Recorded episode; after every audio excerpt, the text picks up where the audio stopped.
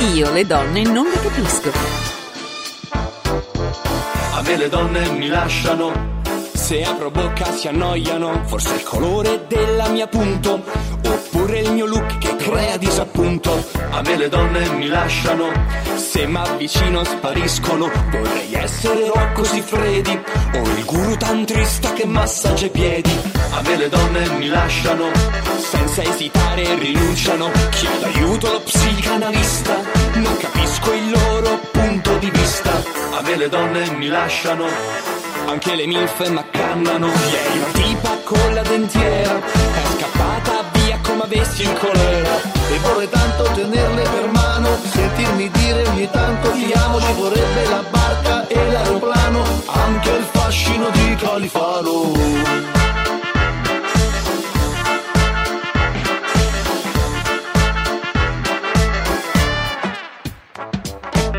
A me le donne mi lasciano Anzi, non ti sopportano. Perché sui social non sono virale e i balletti di vacchi non li so fare. A te le donne ti lasciano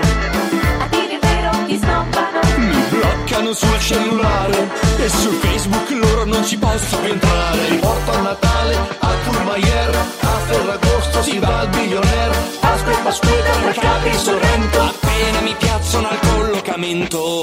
E le donne ti lasciano.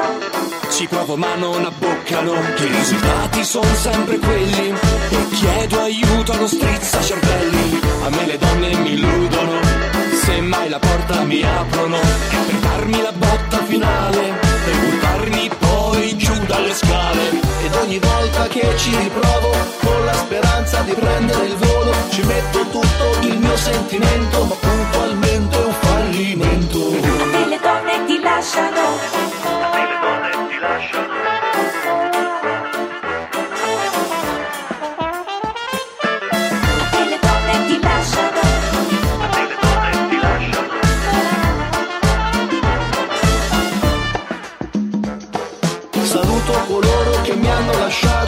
Volgarmente mi ci hanno mannato. Accendo la radio con un rum in mano e parto col reggae giamaicano.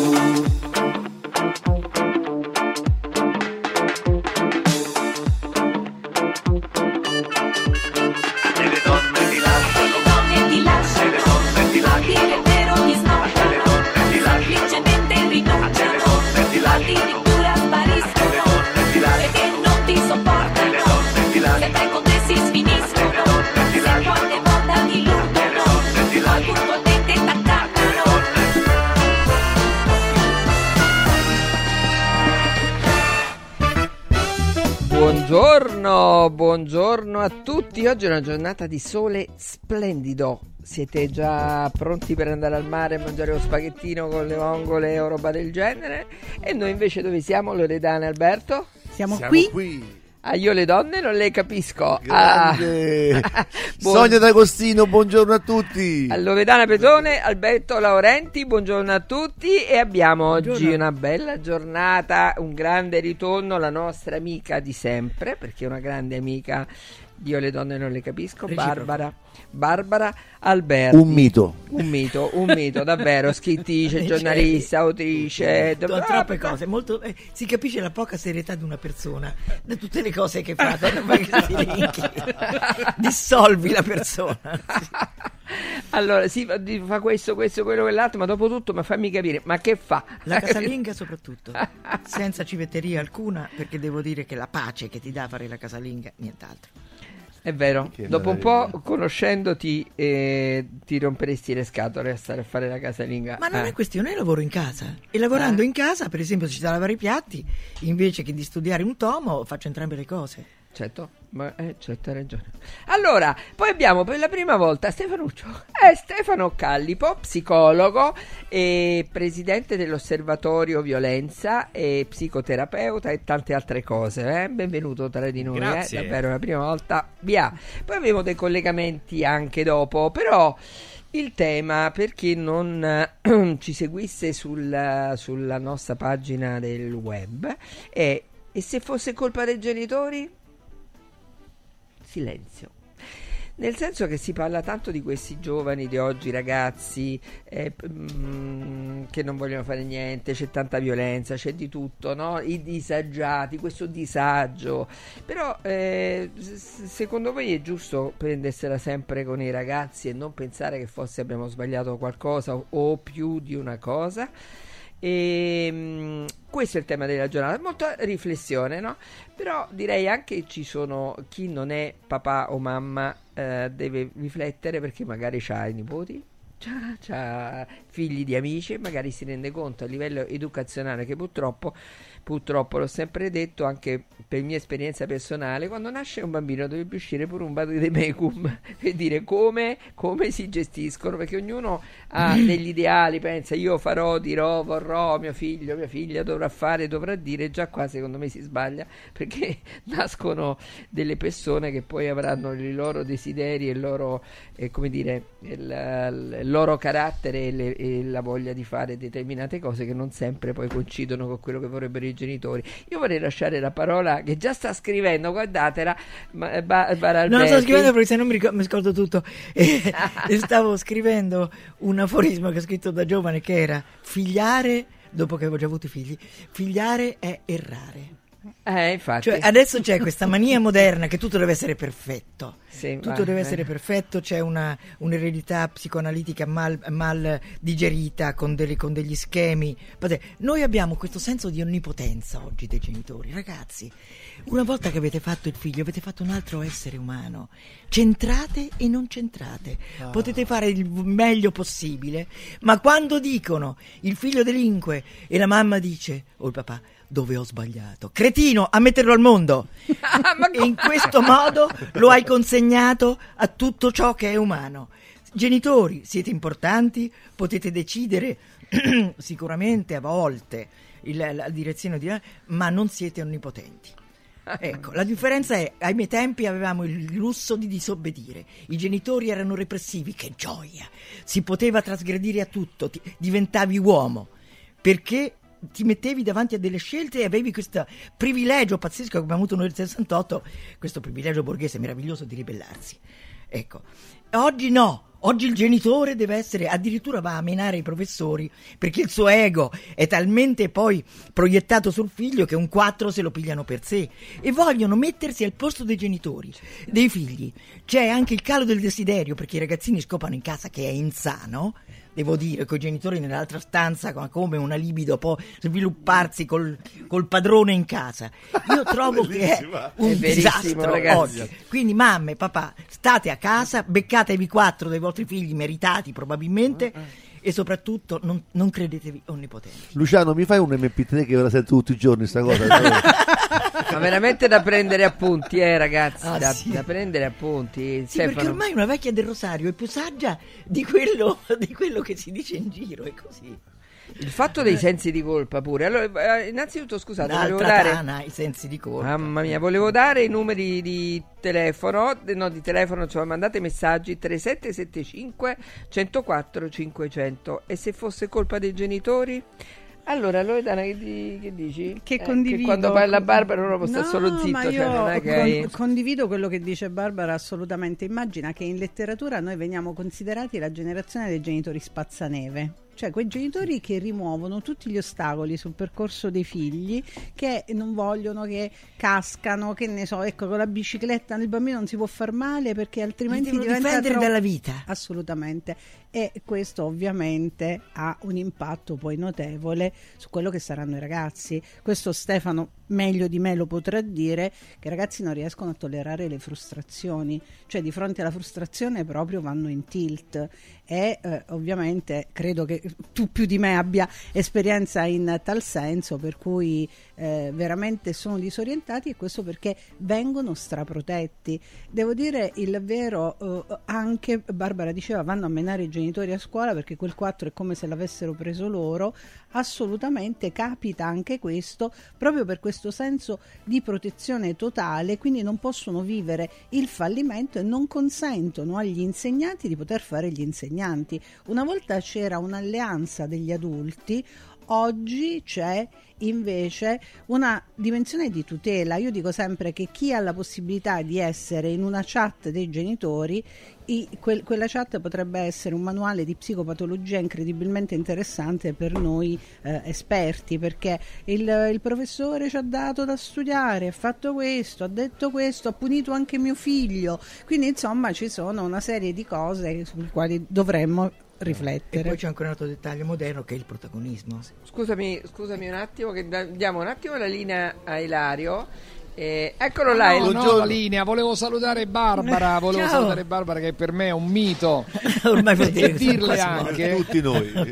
eh, e di dirle tutti, anche che di recente ho conosciuto Malcolm, Malcolm Pagani, ho Ah, è conosciuto molto privato, molto mio figlio, sì, sì, sì. No, vabbè, ho conosciuto tuo figlio e mi ha reso orgoglioso perché ha detto che è cresciuto con le nostre trasmissioni sportive, quindi sa Eh, tutto sì. di me, de- di, di Radio Radio, dello sport, quindi mi, mi fa piacere. E poi dire anche un'altra cosa, noi genitori abbiamo sempre torto, ragazzi. Questa è la verità, dai. Cioè, il genitore ha sempre torto. Io mi sento sempre in Intanto torto, perché no? hai Non- messo non so un perché. altro in una condizione dalla quale non sai come scappare nemmeno tu. Voglio dire, questa è la base. Ecco. Ecco, ecco. Anche questo è vero. Stefano, Eh, di- di- dice se, e se, se fosse colpa dei genitori, eh? Sì, però questo sì. è secolo appunto ha enfatizzato, appunto come dicevamo prima, il genitore onnipotente, piano, ragazzi, cioè diventa appunto una forma di protagonismo insostenibile. Fatevi. Stefano, che dici tu? Ma, eh, dico che purtroppo la linea è questa. Ormai abbiamo individuato dei genitori che sono disfunzionali, hanno genitori in crisi, mai come in questo periodo. Se noi pensiamo che le regole, pochi sanno, in famiglia sono fortemente protettive per i ragazzi, perché attraverso le regole si percepisce l'affetto, si percepisce persino l'aspetto asiologico, valoriale, cioè i genitori devono essere dei riferimenti affettivi di vita e devono costituire la base su cui crescere. Oggi i ragazzi sono in crisi, questi riferimenti non ci sono, esiste competizione genitoriale, esiste emulazione, i genitori non sbagliano mai, i genitori sbagliano, sbagliano i genitori degli altri nella misura in cui offendono mio figlio, nella misura in cui dettano delle regole, perché la scuola so- significa regole. La scuola significa percepire se stesso in un mondo diverso da quello della famiglia. Ecco, se noi abbiamo un ragazzo il cui genitore arriva a picchiare un genitore, cosa trasmettiamo al ragazzo? Un- Che la- un professore. Un professore, chiedo scusa. E trasmettiamo che la modalità di risoluzione è quella delle mani, quella della violenza, dove l'aggressività. E noi abbiamo un sistema dove l'aggressività è uno strumento di comunicazione più diffuso, basta uscire fuori casa per vederlo. E se non lo vediamo fuori casa, immaginiamo dentro casa. Quindi oggi i ragazzi hanno perso quei riferimenti che devono riacquisire e soprattutto riuscire a capire che ruoli sono fondamentali. Via le mamme amiche delle figlie, via i papà amici dei figli. I genitori devono essere genitori e i figli devono essere figli. Finché noi non distinguiamo i ruoli avremo sempre una confusione le cui conseguenze ancora una volta le pagheranno i ragazzi. E questo C'è- C'è una cosa importante, noi abbiamo fatto, oh, c'è Chiara Villa che ha fatto un sondaggio eh, in- intervistando un po' di presidi di scuole e di professori che, eh, anche per sapere che cosa dicono. no? E, e che cosa succede? Mm, Dicono tutte le stesse cose, cioè sono tutti concordi sul fatto che i ragazzi spesso si sentono attaccati dagli insegnanti e supportati dai genitori perché se il- l'insegnante vuole dare delle regole e- va il genitore a scuola e dice no perché mio figlio. Cioè se ah, ci sono stati dei casi no, dove eh, metti un 4 per un, un compito sco- un tema fatto in classe al- al- all'alunno ci sono casi in cui va la mamma e dice "Mi- lei non ha capito niente perché questo tema è da 6 non è da 4 cioè per quanto ha scritto mio figlio. Allora, anche questa è una cosa che crea problemi ai ragazzi, perché non ci sono, non c'è un rispetto delle, delle regole e, e si aumentano e crescono sempre di più i conflitti tra scuola, insegnanti e eh, genitori. Ah, Tra l'altro, se mi permetti di aggiungere una cosa a quello, condivido completamente quello che dice eh, Stefano, eh, eh, ritengo che la regola sia fondamentale proprio per essere violata. perché se non c'è la regola cosa si viola? No? Eh. E quindi è, è attraverso la violazione della regola che tu cresci, perché? Perché impatti con la sanzione, con la punizione. Del resto la ribellione di cui parlava Barbara è perché proprio c'erano le regole, perché c'era una dimensione di repressione. Non bisogna parlare ovviamente di autoritarismo, di autorevolezza, ma il genitore deve mantenere quella autorevolezza di cui parlava Stefano con la definizione dei ruoli. Purtroppo con questa società liquida è tutto liquido, quindi si è perso il ruolo ed è ovvio che c'è confusione. Assolutamente, ma tu pensa che nell'antica Grecia i bambini dovevano essere identificati come buoni e belli. Avevano coniato un termine, kalos kaigatos, e poi hanno coniato un intero termine per creare la- l'immagine della persona perfetta, cioè calocagatia. Quindi il bambino bravo e bello e buono doveva essere racchiuso in un termine che era calocagatia. Oggi il bello e il buono deve essere solo riconducibile a un bisogno geni- genitoriale e a un bisogno nel quale solo il genitore può fare del proprio figlio ciò che vuole. Quindi nessun insegnante si può permettere, quindi quanto diceva Sonia è assolutamente importante, di dettare una regola che sia al di fuori di quella genitoriale, che poi di fatto regole non sono. Che poi anche un'idea tribale. Eh. Allora, scusa, posso dire una cosa? Qui, Eh, ci, vuole, qui ci vuole Pasolini, che pochi mesi prima di morire, nel 1975, in postilla inversi alle lettere luterane, aveva fatto questa poesia che qualcuno di voi moderno, che coi telefonini può evocare qualsiasi cosa, de- vi prego, leggiamola perché c'è scritto tutto. Signor maestro, per favore, la bacchetta, almeno un po', la bacchetta. Dopo vedremo. Non, eh, non vogliamo essere eh, eh, non vogliamo essere subito così sicuri. Cioè, eh, spiegava i bambini, cioè, il sciopero, fanno sciopero i bambini per i nostri doveri. Fanno gli- e quindi vorrei che avere il testo perché nessuno di noi può dirlo con le sue parole. Penso che Sonia è bellissima. Sì, sì, adesso Lei è sto chiedendo alla regia. nave, lei capirai che ci mette a trovare i versi E infatti, Pasolini. so... cercateli ragazzi. Vogliamo dare... Eh, vai.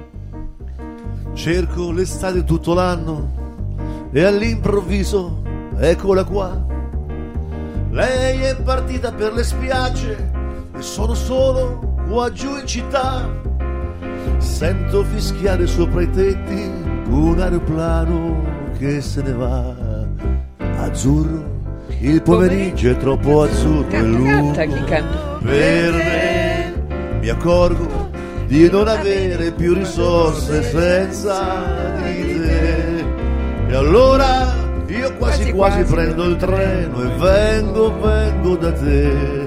Ma il treno dei desideri, dei miei pensieri a Fregene va. Ah, che bello. Bravo, maestro. L'hai 3775 e oh, sto chiedendo a loro. Ecco, l'hanno trovata. Non ci aduli, siamo uomini, signor maestro. 3775 104 500 e se fosse colpa dei genitori scriveteci, stanno già arrivando messaggi, stiamo cercando questa di Pasolini che mi adesso me la manderanno, vediamo. Grandissima Barbara Alberti, arietina come me, Stefania. Ciao Stefania, sì, infatti abbiamo le corna. E non sottovalutiamo il ruolo distruttivo dei social che li proietta in un modo virtuale dove tutto è possibile. Liviano, padre e marito. Questo è un bel discorso. Questo è un bel discorso. Noi ormai siamo, siamo schiavi della plebe, che è questo fiume di fango che passa attraverso i social. Non ci sarà mai più una rivoluzione, perché ormai tutto il malanimo, eccetera, viene convogliato. Guardate che Orwell è stato molto ottimista, perché non aveva immaginato questo sviluppo tecnologico. Posso Leggi. avere l'onore di leggere la poesia di Pasolini qui a Radio Radio. Vai. Grazie Sonia. Sono i ragazzi che fanno sciopero, sciopero per i loro doveri. E dicono i bambini di Pasolini, siamo stanchi di diventare giovani seri o contenti per forza, o criminali o nevrotici. Vogliamo ridere, essere innocenti, aspettare qualcosa dalla vita, chiedere, ignorare. Non vogliamo essere subito già così sicuri, non vogliamo essere subito già così senza sogni. Sciopero, sciopero compagni, per i nostri doveri.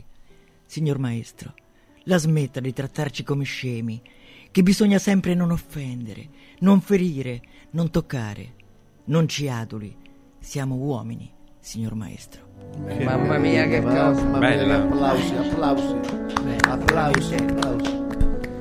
Che dobbiamo dire? Ragazzi, tanta roba? Tanta roba. Allora, mamma mia. Si è Eh, poeti e si è profeti, lui lo era. Assolutamente. Stefanuccio. E volevo cogliere l'occasione per dire, una- prima parlavamo appunto di regole di genitori. Allora noi teniamo conto che oggi, secondo una recente indagine, i ragazzi, soprattutto under 14, ricercano i riferimenti valoriali, familiari e talvolta anche affettivi attraverso i social. Quindi una dodicenne con milioni di follower è il riferimento normativo, riferimento affettivo di bambini di 12-13 anni, quindi è sui social che si cerca il valore. E questo è qualcosa di molto pericoloso perché se noi pensiamo che il valore è un valore molto futile, il concetto di velocità, i valori devono essere trasmessi molto velocemente, i social ci hanno imposto di vivere una frustrazione in tutto ciò che non è veloce, quindi il- i valori cercati sui social sono valori che io devo avere subito, nel qui ed ora, quindi la famiglia perde quella funzione primaria che è quella di costituire il riferimento valoriale dei giovani. E i giovani dove li trovano? Solo tramite i, i- i social e tramite questi eh, come dire, grandi contenitori di milioni di follower che ormai dettano legge sulla mente di molti bambini. Volevo Gli dire una influencer. Eh, volevo dire una cosa, ci sono eh, tante, io in questa settimana ho interpellato tante mamme e papà, no? E mi si dice, eh, io non so come fare perché magari due figli, stessa identica educazione, uno perfetto, l'altro micidiale. Non, non segue, non ti segue a casa, è tutto contro, eh, alla scuola va male, eh, non, non fa i compiti, non gli importa niente, ehm, cioè ama solo andare- lo sport, ma non è neanche primo, nel senso che il fratello è un esempio troppo importante perché il perfetto così. Dice non so cosa fare cioè dove ho sbagliato? Il solito problema no? Dove ho sbagliato? Com'è possibile che all'interno di una famiglia è vero che ognuno ha la propria personalità però trovi degli opposti che delle volte noi mamme diciamo anche ma meno male che mio figlio e lo so che è mio figlio ma da dove è uscito questo?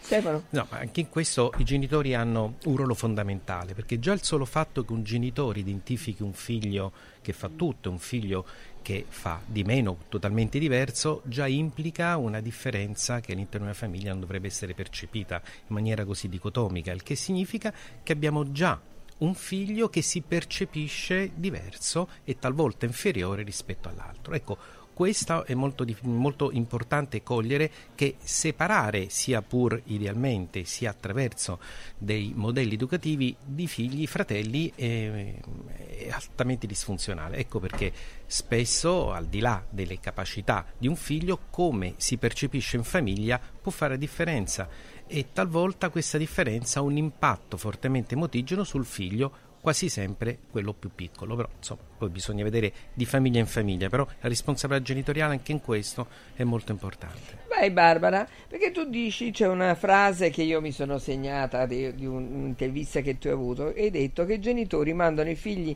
dallo psipo- psicologo per pareggiarli come una siepe, perché siano a norma. Ah, sì, mi ricordavo, però condivido. Sì. Pareggiarli come una siepe è bellissimo, perché sì, sì. E poi soprattutto, cioè, soprattutto si levano il peso, cioè fanno, fanno sì che, eh, voglio dire, con tutto il rispetto per i grandi eh, psicoanalisti, hanno fatto un danno senza volerlo, ragazzi, pazzesco, perché si è creduto che, la- che la- la- la- l'aggeggio umano potesse essere studiato e capito con delle regole e con degli schemi. È una follia proprio, ecco. E comunque, ragazzi, contestualizziamo anche dove siamo.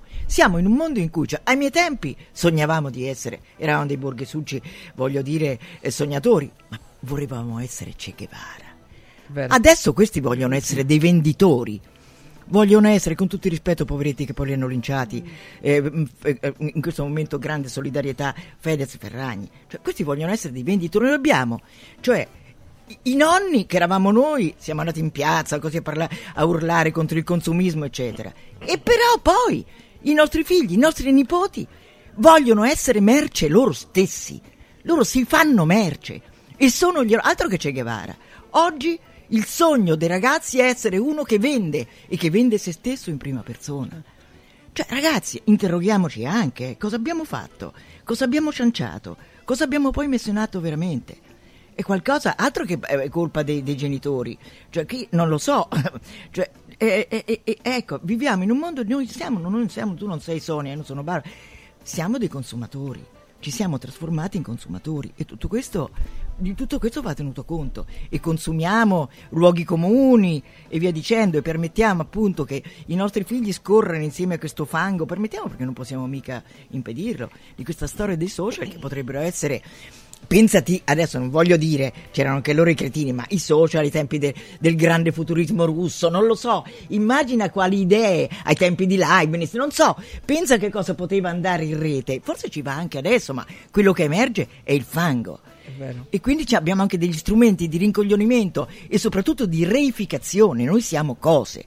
Appunto e noi che non avremmo mai messo un, un, capo firmato come ho detto mille volte perché la firma eravamo noi abbiamo messo al mondo figli e nipoti di questo genere qua, ragazzi. Senti, perché nel... scusami, voglio No, no, non lo Voglio so. Voglio io... puntare su una cosa. Come mai hai detto poverino Fedez e la Ferragni? Poverino perché, nel senso che loro sono soltanto sacerdoti di un rito che abbiamo creato noi, voglio dire. Vabbè, ma la presa Siamo in giro, cose. ragazzi, però, Cosa? però, però No, cioè, lì nessuno sa com'è andata veramente. Anche perché quando hai un impero economico, io non riesco a fare i conti nella mia casuccia ti immagini a un impero così non puoi rispondere di tutto. E poi nessuno di noi sa com'è andata. Non credo che gente stramiliardaria si abbassi a fare un trucchetto di questo genere per, per, una cosa che per noi sarebbero 5 euro. Non lo so mi pare, mi pare eh, in, in cuor mio sono innocente ma non ho elementi comunque per essere né innocentista né colpevolista. Dico soltanto che questo rovesciamento di questi adoratori che d'un tratto rivelano il loro vero volto che è l'invidia perché si, si, crea un idolo nella speranza, poi il momento vero, orgiastico, orgasmatico dell'ammiratore quando può rovesciare il suo idolo. L'abbiamo visto con i dittatori, l'abbiamo, l'abbiamo visto anche con questi. E quindi in questo momento sono totalmente dalla parte di Fedez e di Ferragnez e di Ferragni, come si dice. Bello Ferragnez è bello. Sì, Ferragnez, insomma, sì.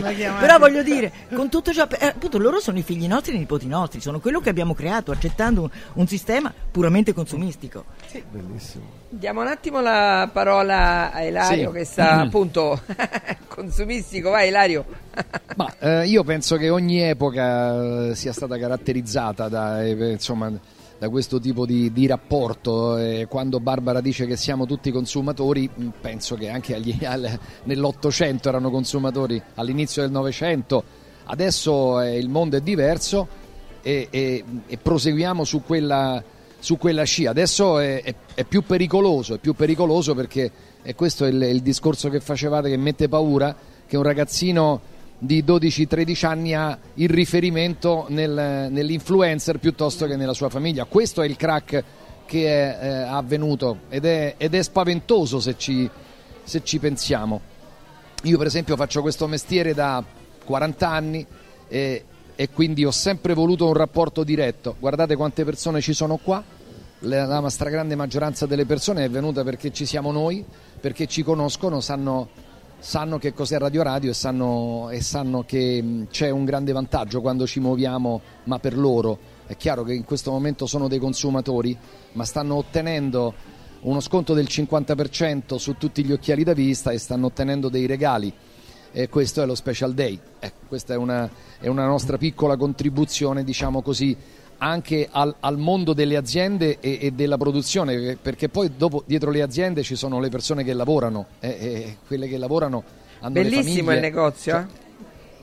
È bellissimo, sì, cioè, c'è un circuito ovviamente eh, nel quale ognuno prende un po' la sua parte, però dietro questo negozio ci sono 35 dipendenti, quindi per dirti di che cosa stiamo parlando. Bene, volevo ricordare che noi saremo ancora qua, che oggi per tutto il giorno a Frosinone, eh, in, questa, in, questa, bellissima location, eh, potete venire a prendere un occhiale da sole perché lo regalano sia agli uomini che alle donne e poi chi ha bisogno otterrà il 50% di sconto su tutti gli occhiali da vista, anche quelli più complessi, quelli multifocali, quelli da sole multifocali, insomma un grande vantaggio per le famiglie che ascoltano Radio Radio e si stanno venendo da tutta Frosinone, da tutta la provincia.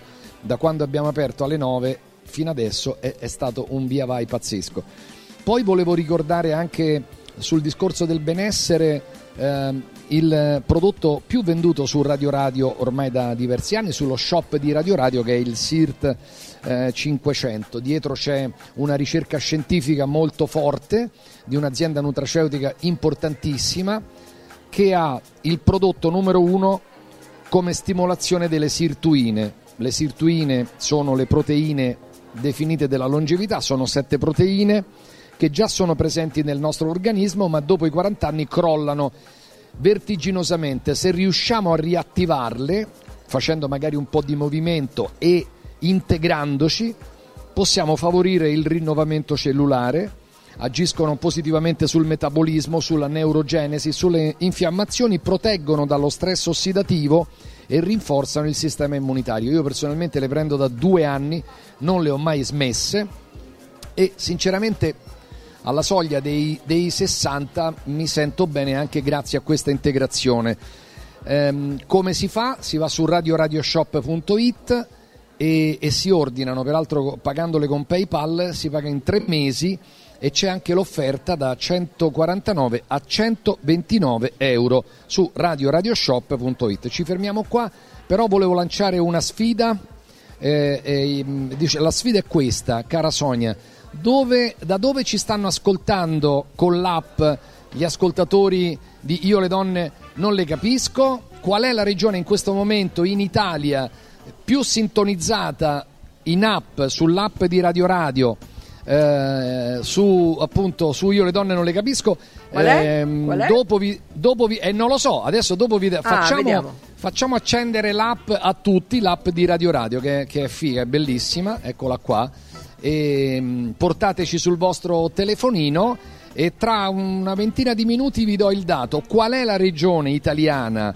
Più sintonizzata con l'app e qual è la nazione europea magari o comunque da quali, par- da quali parti del mondo ci state vedendo e ci state seguendo in questa bellissima trasmissione di, di- insomma, di un tema molto forte con questi personaggi pazzeschi che sono in studio. Grazie, Quindi mi raccomando accendete l'app. A te Sognuccia. Grazie, grande, grazie. grande, grande. Allora, leggiamo un attimo. Ciao, sono Paolo. Ormai i bambini sono diventati genitori dei genitori.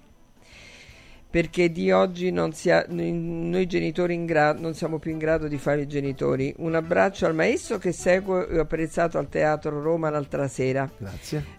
Ah, Quest'altro dice eh, Graziano: dice da una pianta malata difficilmente viene un buon frutto. Chi vuole rispondere? Ma Ci sono tante eccezioni. sono d'accordo. Sei d'accordo o non sei d'accordo? No, dico che non si può, eh, no, È è, già non è, una- ma no, no, sì. è talmente imponderabile la- la- il generare, figurati. anche perché viviamo in un orto botanico da questo punto di vista. Quindi assolutamente no, perché noi teniamo conto che una responsabilità c'è, una replica dei modelli genitoriali comportamentali, cioè un bambino imita il padre e quindi è molto importante. E ritornando a quello che è stato poco fa detto, io ricordo quando feci un intervento in una scuola una bambina, quando io gli chiesi ma bisogna avere sempre riferimenti importanti, essere ambiziosi nella vita. Da grande cosa vuoi fare? E quindi, dopo aver parlato di, di ambizione, la bambina, parliamo di 10 anni, 11 anni, quindi scuole medie, mi ha detto vorrei essere una, una grande eh, influencer. Allora, è chiaro che se Questo è questo è l'obiettivo, l'obiettivo di vita ci fa capire bene di tutti i processi che hanno costituito per la bambina i valori. Quindi non leggiamo più, perché ormai grazie ai No, telefonini non leggiamo più, ma lo sai perché non leggiamo più?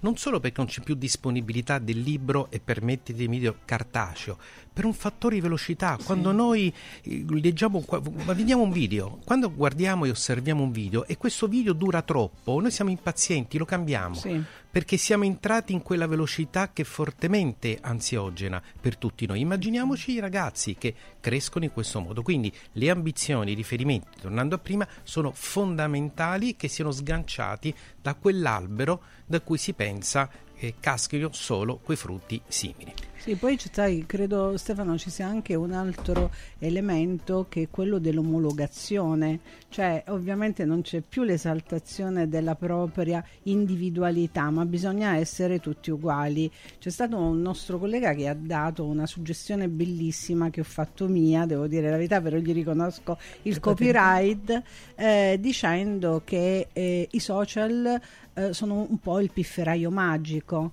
e eh, le persone che li seguono sono tutti omologati, tutti topi che seguono senza identità alcuna proprio il social accettandolo e accogliendolo come se eh, avesse la verità assoluta ed è un po' no, quello che tu stavi dicendo a proposito del voglio fare l'influencer perché? Perché in maniera veramente acritica perché se tu vai a chiedere ma come mai qual è la motivazione sicuramente non ti saranno Perché sei noto e ricco. sì, È quello che E sì. velocemente? sì, il- si- la dimensione Non della deve avere velocità. delle, delle qualità, non deve avere studiato. sì sì sì, sì. Ehm, ci sono dei dati eh, importanti su delle ricerche che sono state fatte.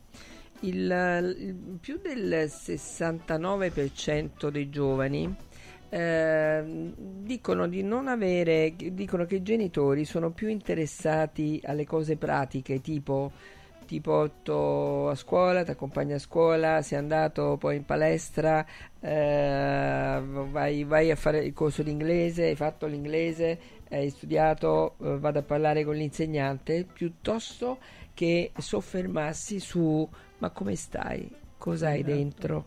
Però questo pure ai tempi miei. Devo dire la frega, verità. cioè, eh, Cioè, no. quello è verissimo. No, no, non- ma ma i proprio- genitori ti chiedevano Ne- vole- cioè, ti mandavano che- dallo psicologo. volevano che rigassi sì. diritto no te menavano era meglio ti dicevano pure ti voglio bene, perché le Sì, domande cioè- emotive, le domande no, ma non si psicologiche dice, a me ma manco si dice, te lo dimostravano si interessavano di te era un- ecco. Ti voglio bene è una cosa moderna che a me mi fa vomitare scusate ma io perché se ti amo ti devo dire se sei il mio innamorato sì te lo dico ma perché devo dire a un figlio ti voglio bene io mi preoccupo no scusa perché me lo dici No, c'è qualche possibilità di no? No, è molto inquietante. Ti voglio bene perché, perché sta nelle soppe. Ma ti piace Ma nella sentirte- vita no. ma ti piace sentirtelo dire per la serie sei importante per me. No, ma, eh, Sì, ma insomma ci sono tanti modi, ma cara, mamma ti voglio bene, puzza via. Io credo, credo che oggi si tenda più che altro a elicitare nel bambino la, la capacità di manifestare le emozioni, perché oggi di emozioni non parliamo mai, parliamo giustamente, ti sei lavato le mani, non ti sei lavato le mani, fa- ma quanti di noi veramente sono abituati a manifestare i sentimenti? Oggi quando io chiedo come stai, esiste solo una, una risposta dicotomica, bene o male. Non si dice più sono triste, allegro, felice e quindi questa A parte, educazione scusa, a parte che è una cosa, a me mi eh, ghiaccia perché medica, medicale. Come stai? Oddio. Mi- mi- mi- no, mi fa male la lingua, cioè non lo so, appena ci pensi sei subito un malato. Cioè è una domanda che ammala, ecco. Una domanda che ammala, bellissimo. Sì. Allora, eh, ci stanno arrivando tanti messaggi 3775 104 500. Adesso andiamo in pubblicità e, e se fosse colpa dei genitori? Volete dire la vostra? Eh, aspettiamo a tra poco. Io le donne non le capisco. 4 Winds Solar Power. Il tuo fotovoltaico per un futuro sostenibile. 4 Winds, the energy of the future. 4windsolarpower.com Vinci con Mauris. Dall'11 al 23 febbraio Mauris mette in palio 30.000 buoni spesa del valore di 30 euro. Tenta la fortuna, partecipare è semplice. Basta recarsi in un punto vendita Mauris in tutta Italia e ogni 30 euro di spesa ricevi un gratta e vinci e puoi vincere subito un buono spesa da 30 euro da utilizzare per il tuo prossimo acquisto entro il 30 aprile 2024. La fortuna ti aspetta da Mauris. Operazione a premi valida dall'11 al 23 febbraio 2024 fino a esaurimento tagliandi. Stanca della tua vecchia cucina? È ora di cambiarla! Scopri i tanti vantaggi che Stosa Store Capena ha riservato per te e con l'acquisto di una cucina Stosa completa di elettrodomestici ricevi in regalo un buono acquisto fino a 500 euro da utilizzare da Luzzi Home Arredamenti a Borgo Quinzio, dove trovi il meglio per arredare tutti gli ambienti della casa. Stosa Store Capena ti aspetta in via Tiberina 34 anche la domenica. Stosa, molto più di una cucina. Casa e beni aziendali pignorati, usura, anatocismo, cartelle esattoriali, accordi con la banca o con la finanziaria. Ah! Basta incubi! Chiama Sdebitop, il top del gruppo Sdebito. Avvocati e consulenti esperti ti aiuteranno a uscire dalla crisi e a risollevare la tua attività. Sdebitop si rivolge a privati, imprenditori e aziende agricole. Sdebitop ha sedi in tutta Italia. Chiama ora 850 60 30 o vai su sdebitop.it. Fuori dai problemi con Sdebitop, il top del gruppo Sdebito. Spalanca le finestre a un futuro più verde. Scegli gli infissi di qualità Modual. Quest'anno festeggiamo 40 anni di attività, ma il regalo te lo facciamo noi. Un finanziamento a tasso zero in 20 mesi e fino a 50.000 euro. Approfittane per cambiare i serramenti di casa. Ti aspettiamo per un preventivo negli showroom di Roma o Passo Corese. Tasso zero, zero pensieri, 100% comfort termico. Modoal. Guardare oltre. Vedere green. Modoal.it Non svendere il tuo oro. Adesso è il momento giusto per affidarsi a Universo Oro, il migliore da sempre. Fino a fine mese valuta il tuo oro a partire da 42 euro al grammo. 42 euro al grammo netti, senza commissioni, con pagamento immediato. Un'occasione d'oro.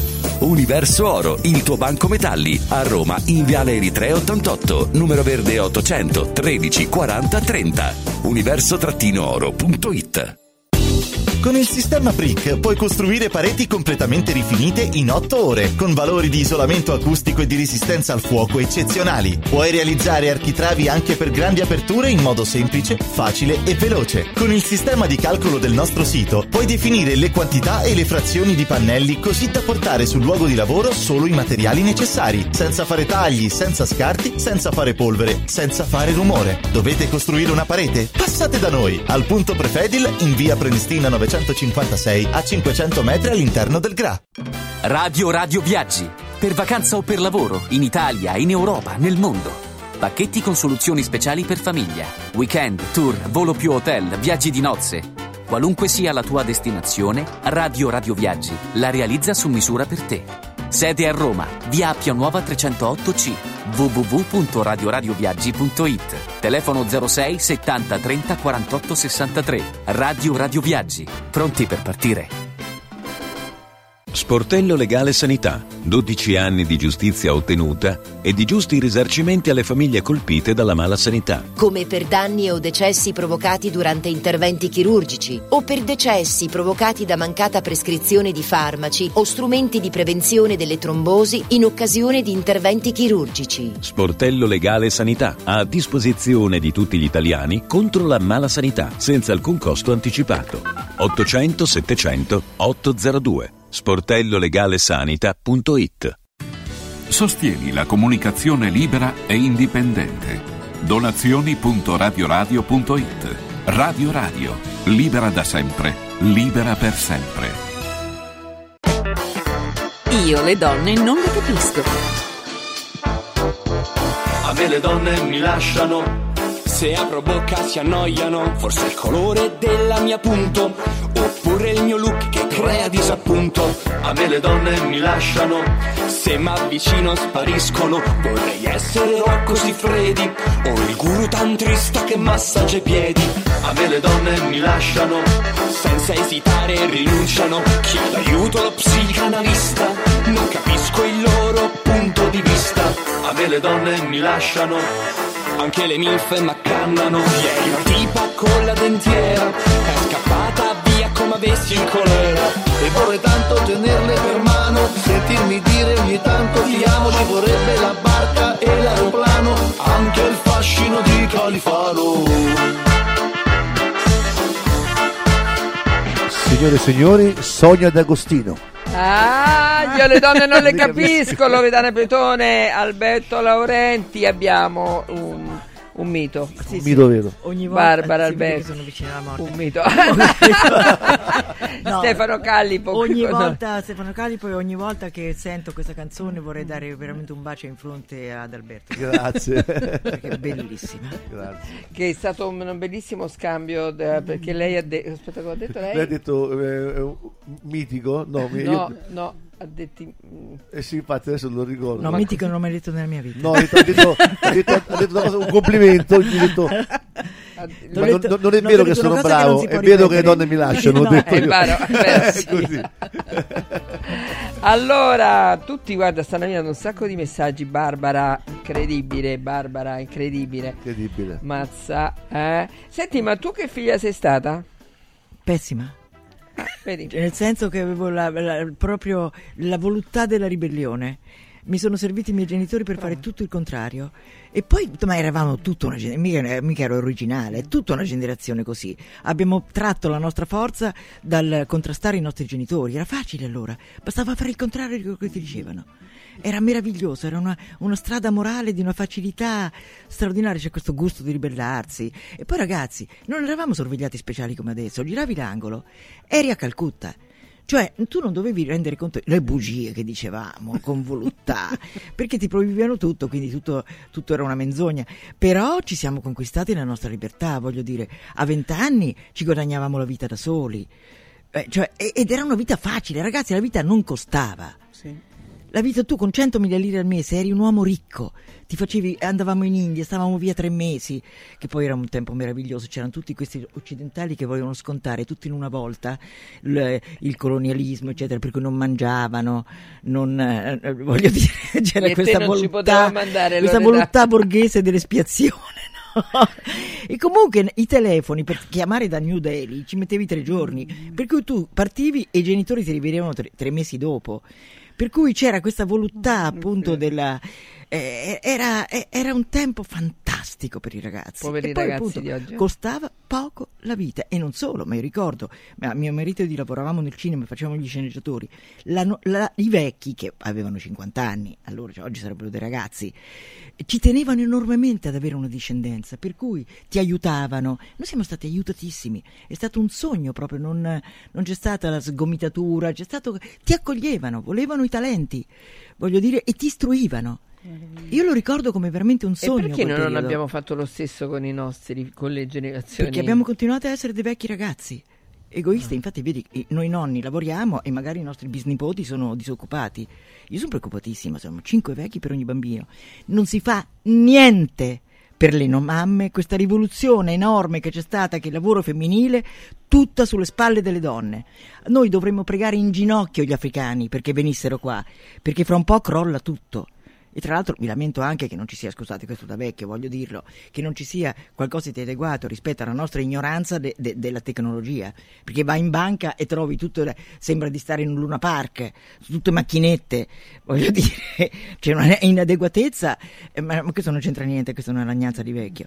Però ecco, è così, oggi i, i nonni sono ancora superstar, i ragazzi, chi si occupa dei ragazzi? Cioè voglio dire, che cosa offriamo a questi ragazzi? Se non l'idea che devono consumare, consumare, consumare. Abbiamo messo al mondo dei consumatori. Cari amici e cari amiche, esistono eh, gli influencer semplicemente perché la popolazione urbi e torbi pullula di deficienter. Dai. No, perché c'è un sistema economico che eh, tende soltanto a quello. E stiamo educando i ragazzi a comprare. Allora, i- ormai viviamo in un mondo dove non c'è più neanche un riferimento uomo-donna, non vogliono neanche più madre e padre, ma genitore 1 e genitore 2. Che punti di riferimento dovrebbero esserci? Pensa Sonia che su un sito ci- cinese no, che vendevano le cose a due lire, io ero talmente preso da queste cose che costavano poco e quando mi è arrivato il pacco, le cose che mi sono arrivate non sapevo a che servivano. E questo cos'è? E non ho capito, poi dopo un mese ho capito che era da prendere una scuola, ci ho messo un mese a arrivare. Eh, sì, sì. Sì, qualcuno- e comunque non voglio dire nessuno è innocente, io dico queste cose ma non sono innocente per niente, voglio dire sono un consumatore come gli altri, cioè voglio dire è il lamento dello schiavo, eh, non è che, sia, che Oh, sono superiore a questo. Io aggiungerei a tutto questo due fattori importanti. Oggi quello che io ho notato è che l'autostima dei ragazzi è legato a dei feedback dei social. Il numero di like incide sulla nostra autostima. Nel momento in cui fu fatto un esperimento su questo, sono stati tolti e ridotti le visualizzazioni di un post, questo ragazzo cominciava a manifestare, parliamo di 12 anni, dei sintomi depressivi. Perché? Perché il abituato a centinaia e centinaia di like, improvvisamente non riceveva più, non sapeva che in realtà era stato tutto costruito, questo bambino ha cominciato a strutturare un ritiro sociale, un'aggressività genitoriale e a distanza di tempo stava sviluppando quei sintomi prodromici e una condotta addirittura autolesiva. Eh. Quindi parliamo di una situazione che ci fa- ce la dice lunga proprio sull'autostima legata dai social. Tutto dipende da Scusate, lo, spo- lo sport forse può aiutare. Assolutamente sì, lo sport Cioè, è fondamentale. dovessi ficcare in vasca Voglio o- dire, c'è anche un- il valore massimo oggi è il masochismo. Cioè, voglio dire, io per esempio adesso voglio fare un giornale online senza commenti. Cioè, io l'idea, ma non il ragazzino, ma pure io che ho cent'anni, se un giorno ti danno 50 like e il giorno dopo te ne danno 45, tu ti ammazzi. Cioè, quello che noi abbiamo a orrore è l'esame. E questa cosa è un sottoporsi giorno per giorno ad un esame che poi ti, ti- ti- ti- ti deforma completamente la personalità perché tu vuoi piacere a quelli. Ma pensa un po', ogni giorno esporsi all'esame. Non lo so, io, io mi butterei dalla finestra. Voglio dire, è veramente una, è una situazione suicidaria. Pazz- lo capisco, perché appunto ti danno, si diminuiscono e tu affidi la tua stima di te a questi sconosciuti nell'ombra, a questi sorci che ti devono dare un, un voto. Tu ti esponi alle votazioni, a un, a un sistema elettorale sulla tua personalità, che è la cosa più delicata del mondo. Io non posso immaginare qualcosa di più masochista, di più autodistruttivo, di più suicidario.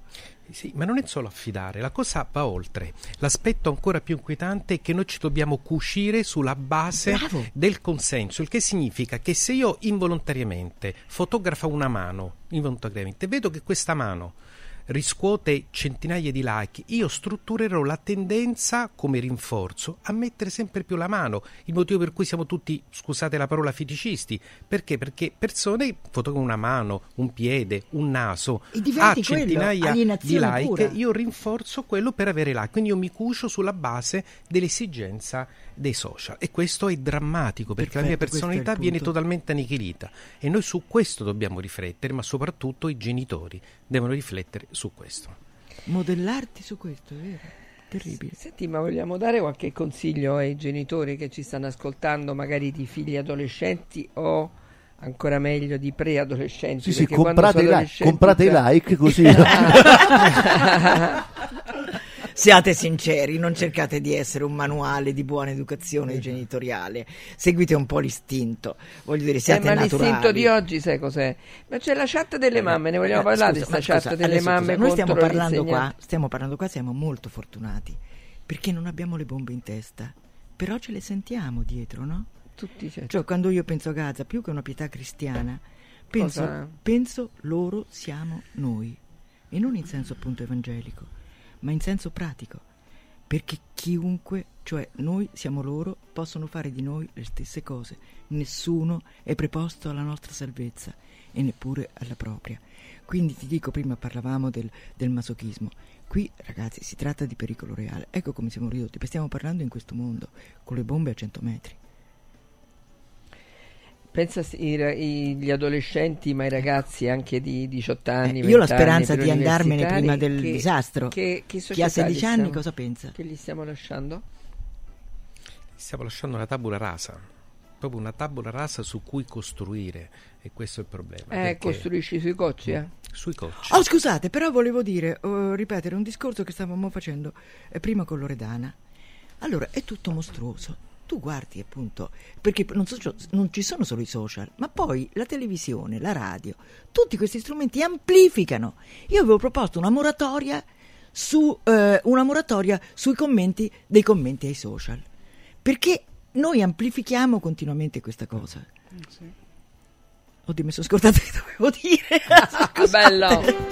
No, mi, se- mi ci tenevo tanto, ci tenevo tanto. Vabbè, ci- tornerà, spero. Di, di quello di cui abbiamo parlato, ossia del, del fatto che benché tu abbia, ti sia opposta di andare a commentare i commenti dei social, eh, fatti perché lo ri- ritenevi non dignitoso. Eh, Perché ne, no, ma perché ne, ne sarei eh, eh, perché ne sei terribilmente influenzato. Perché la verità è poi è questa, perché nessuno di noi è indenne da questo. Assolutamente sì. Leggiamo un, po' di. eh, chi lo vuole leggere tu? Qualche, cioè, eh, riesci a leggere la lavagnetta? Niente perché è lontana. Allora, è sempre colpa dei genitori? È sempre merito di genitori? Questo scrive. E qualunque cosa è merito o demerito dei genitori, nel senso, secondo me, Alfredo, vuole dire i figli non c'entrano niente, cioè pure devi capire che base c'ha, che struttura c'ha il, il figlio, credo, perché altrimenti. Ehm, allora, sicuramente i genitori, proprio per il ruolo che ricoprano, hanno delle responsabilità, ma poi ci sono tanti eh, agenti esterni, in prima di tutti la scuola e il web, Chiara, giustamente. Anche il Togli- gruppo dei pari, cioè non possiamo dimenticare quanto sono importanti le amicizie, le frequentazioni, le situazioni che i ragazzi Ma vivono. anche là no? le frequentazioni, ragazzi, devi cercare da piccoli. Il problema è che magari si pensa l'educazione dei bambini fosse, fosse quando è tardi. Nell'età post, post-adolescenza ti rendi conto che hai sbagliato qualcosa perché vedi, cioè c'è una trasformazione. Questo lo chiedo anche, soprattutto abbiamo due psicologi qua, Alberto. Il, ehm, verso i 12-13 anni del figlio, senti le mamme o i papà che dicono: Mamma mia, si sta trasformando, io non so come fare, non so come contenerla, non so come perché pretende, fa, dice. E allora già è tardi. Cioè, quando è che inizia l'educazione reale? Quando da quando il imposta? bambino è nella pancia, Sonia. Cioè, nel senso che eh, bisogna ovviamente modificare, adattare, iniziare a immaginare proprio come relazionarsi al proprio figlio e non solo, per esempio, io sono dell'avviso che bisogna parlare con il proprio figlio da quando è piccolo, mantenendo il proprio ruolo e eh, ovviamente confrontarsi con lui. Faccio un esempio, no? prima parlavamo dell'importanza delle regole. Se tu non sei presente con la regola da quando il bambino è piccolo, ti rimando questa cosa perché è un pezzo anche di quello che è accaduto a studio e ti dico cosa ha detto questo adolescente e a un certo punto il genitore dice no devi rientrare a mezzanotte. E lui dice no faccio come mi pare. Dice ma come mia, mia madre si ricorda adesso di darmi la regola di rientrare a mezzanotte. Non mi ha mai messo dato nessun limite. Io oggi faccio come mi pare. Anche perché i ragazzi hanno bisogno di adulti che poi siano affidabili e credibili. Se c'è l'affidabilità e la credibilità, gli adolescenti si abbandonano. Infatti ci sono degli insegnanti meravigliosi che rappresentano proprio il loro timoniere perché sono credibili. Cioè, e- e ovviamente i ragazzi hanno bisogno di questo. Sì, c'è una battuta da fare in questi casi, Sì. no? Quando rientri, quando mi pare, e tu rispondi, e non un minuto più tardi. così, così hai detto l'ultima parola. È stupendo C'è una-. C'è una canzone bellissima che voglio cantare perché non so perché.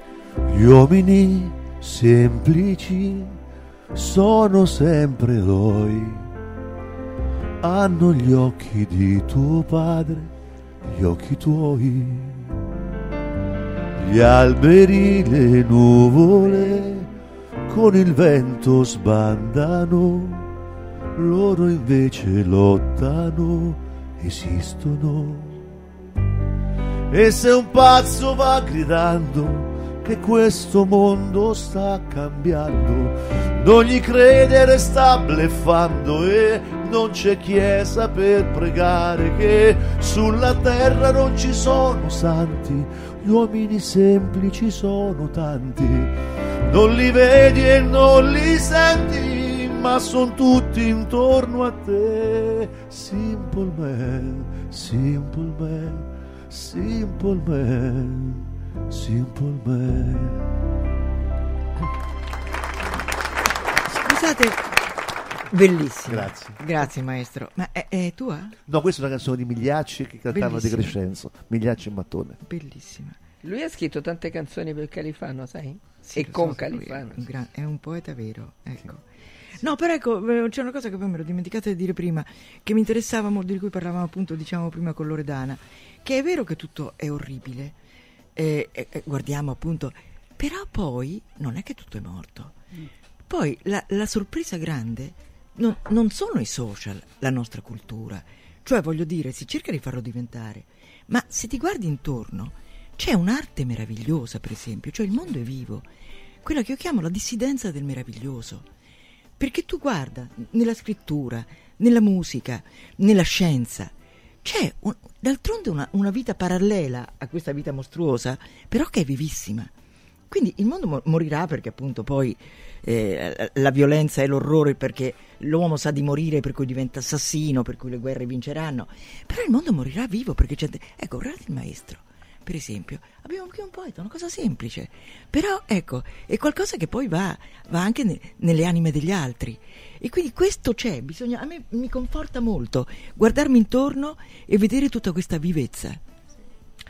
Capito Sì, ragazzi? capito? Cioè ragazzi, ci vorrebbe, dovremmo fare mezz'ora al giorno. Con tu Barbara Alberti. sì, sì, suona la sveglia e poi metti i consigli. Ma io dico sempre le stesse cose, col terzo giorno ci, ci, ci, ci, ci dilapidano. Non credo proprio. Senti, c'è Moreno che dice cancelliamo la parola colpa e sostituiamolo con la parola causa. Colpa dei genitori eh, o causa dei genitori. Bella questa. Eh? Bella. C'è una bella dif- mi veniva in mente, se posso, un episodio molto bello in cui si vede e si percepisce la, questa volta come far- la capacità di far leva sui sensi di colpa dell'altro, non di un genitore che spesso dice se non mangi tutto eh, pensa ai bambini che non hanno da mangiare oppure se fai questo eh, mamma rimani triste. Frasi più distruttive di queste non esistono. Sì, Ma eh. viceversa, ho visto una bambina che diceva alla propria mamma, ecco, come si gestiscono i sensi di colpa e come si fa leva sui sensi di colpa, una bambina che fa leva sui sensi di colpa della mamma dicendo Mamma, io esco con il mio amichetto, ma non mi dare i soldi, non ti preoccupare, ce la faccio da solo. Se ho fame resisto, stai tranquilla, resisto. La mamma ovviamente dice no, ti do i soldi. No, no, no, no, mamma, no, mamma. Resisto perché mm, ce la faccio, stai tranquillo. Allora ti do 50 euro, grazie mamma. Certo, Così. ma quante volte si litiga sull'educazione dei figli tra, tra compagno e compagna, marito e moglie? Perché tu eh, perché Beh, questo fosse la causa del- questa è la causa delle cause. sì. Perché non è facile magari Ma anche perché, sai, i genitori dovrebbero procedere come se fossero un monolite. Invece molto spesso quello che dice uno viene disconfermato dall'altro perché c'è sempre il bisogno di essere il genitore più bravo. Poi Cioè, figuriamoci tra separati. Tra se- tra separati. E poi tra l'altro i separati in casa permette di dire non esistono. Non esistono. Cioè la separazione in casa là dove Ci c'è sono 40 anni che sono separati in casa. è fortemente distruttivo per i figli. Perché o si è insieme o non si è. Essere separati in casa con dei figli Ma tu c'hai due appartamenti, uno Beh, sopra, sì. uno No, sotto. quindi. diverso. Allora, noi pensiamo una- un appartamento di due camere con dei figli separati in casa, cosa significa? E poi i figli diventano invisibili. grafico dell'inferno. I figli diventano invisibili nella conflittualità, ma è un fattore quasi automatico perché oggi non si riesce a, fare, a creare la differenza tra geni- coppia genitoriale e coppia coniugale. Quindi quando si litiga il figlio diventa invisibile e là dove il figlio in un'altra stanza percepisce una lite, non si pensa a quanta ansia quel bambino raccoglie, perché è invisibile. In questo momento mi interessa attaccare l'altro coniuge. Ecco, questo è uno dei punti che permetterebbe, riflettendoci, di ristabilire la coppia genitoriale, differenziandola da quella coniugale.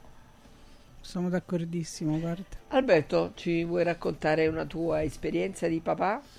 Beh, io sono separato e quindi ho difficoltà a, a imporre regole a mia figlia, quando vive con la madre, ma ci pensa la madre per fortuna.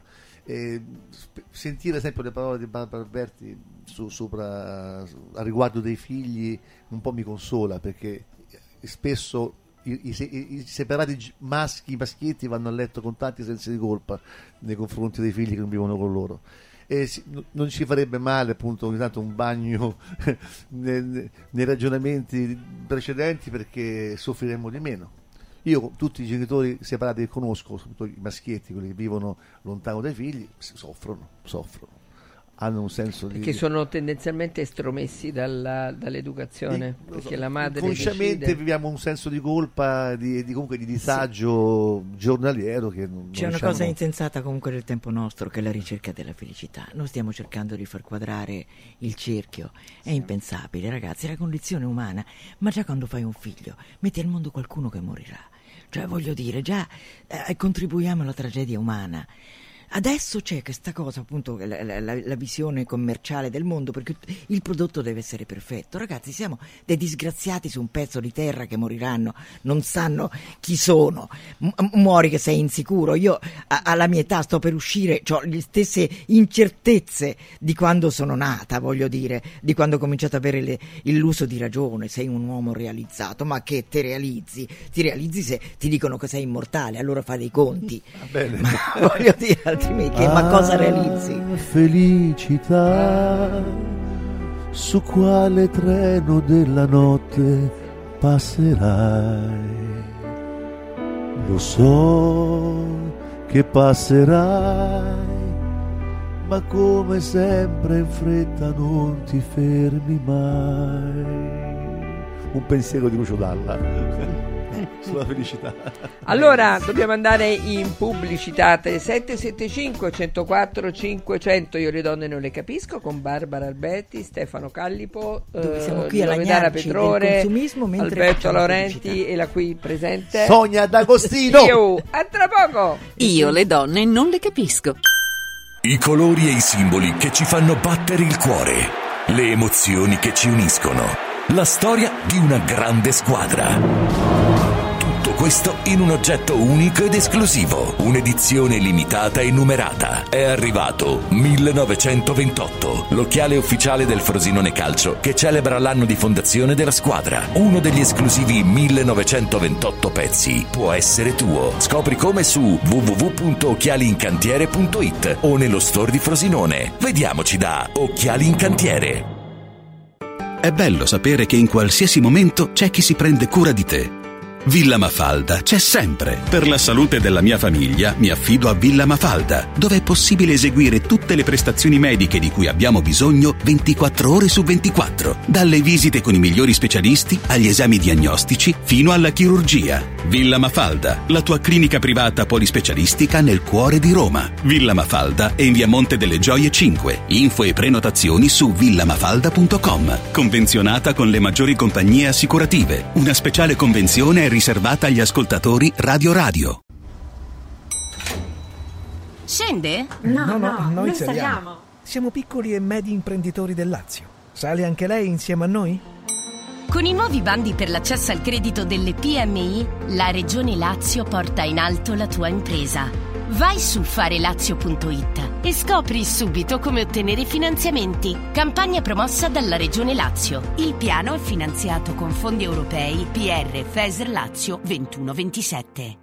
Ciao nonno, come stai? Molto meglio. Con la stuoia Biofarmantalgic Plus tutti i miei dolori articolari sono spariti. Te l'avevo detto, grazie alle proprietà antidolorifiche e antinfiammatorie della stuoia Biofarmantalgic Plus, anch'io sono tornato ad allenarmi. Allora organizziamo subito una partita a calcetto. La stuoia Biofarmantalgic Plus è un toccasana per chi soffre di infiammazioni articolari e muscolari. Agisce a livello cellulare durante il sonno in maniera del tutto naturale, non invasiva e autonoma. Chiama subito l'800 82 66 88 o vai su stuoiantalgica.com e regalati il benessere.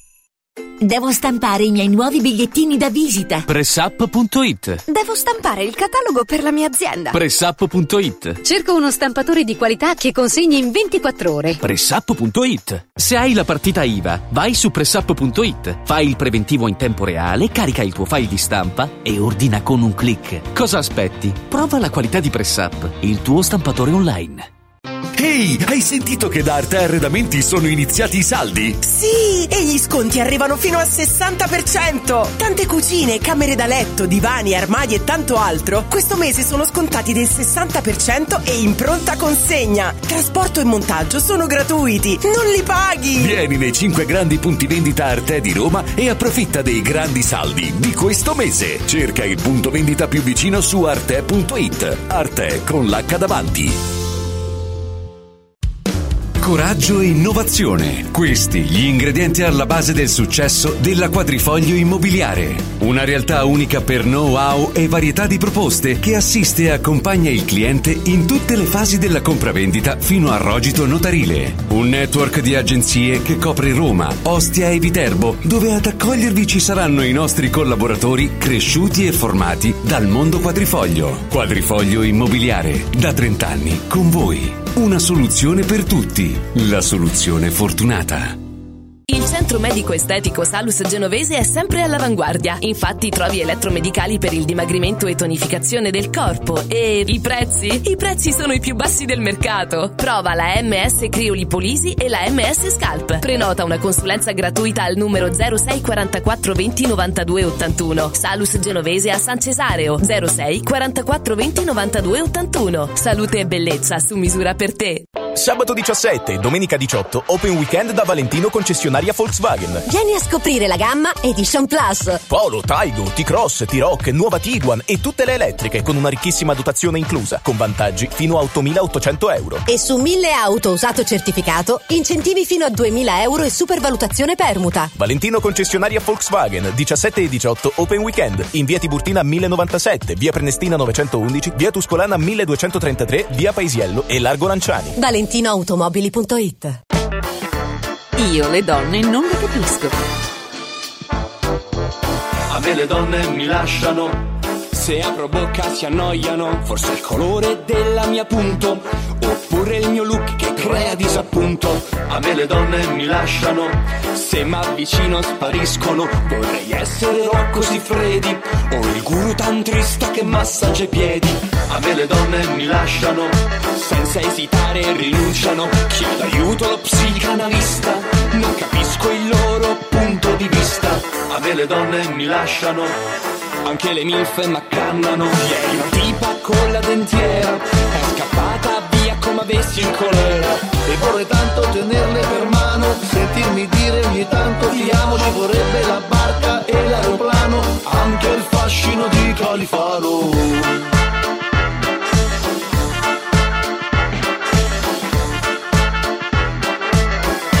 Signori, Sonia D'Agostino, io le donne non le capisco. Oh, signori, all- abbiamo deciso di fare un cambiamento. Sonia D'Agostino suona Eh. e tu conduci, Alberto. Non, non- non sarebbe il caso. Ma, meglio, eh, meglio, manco meglio per me.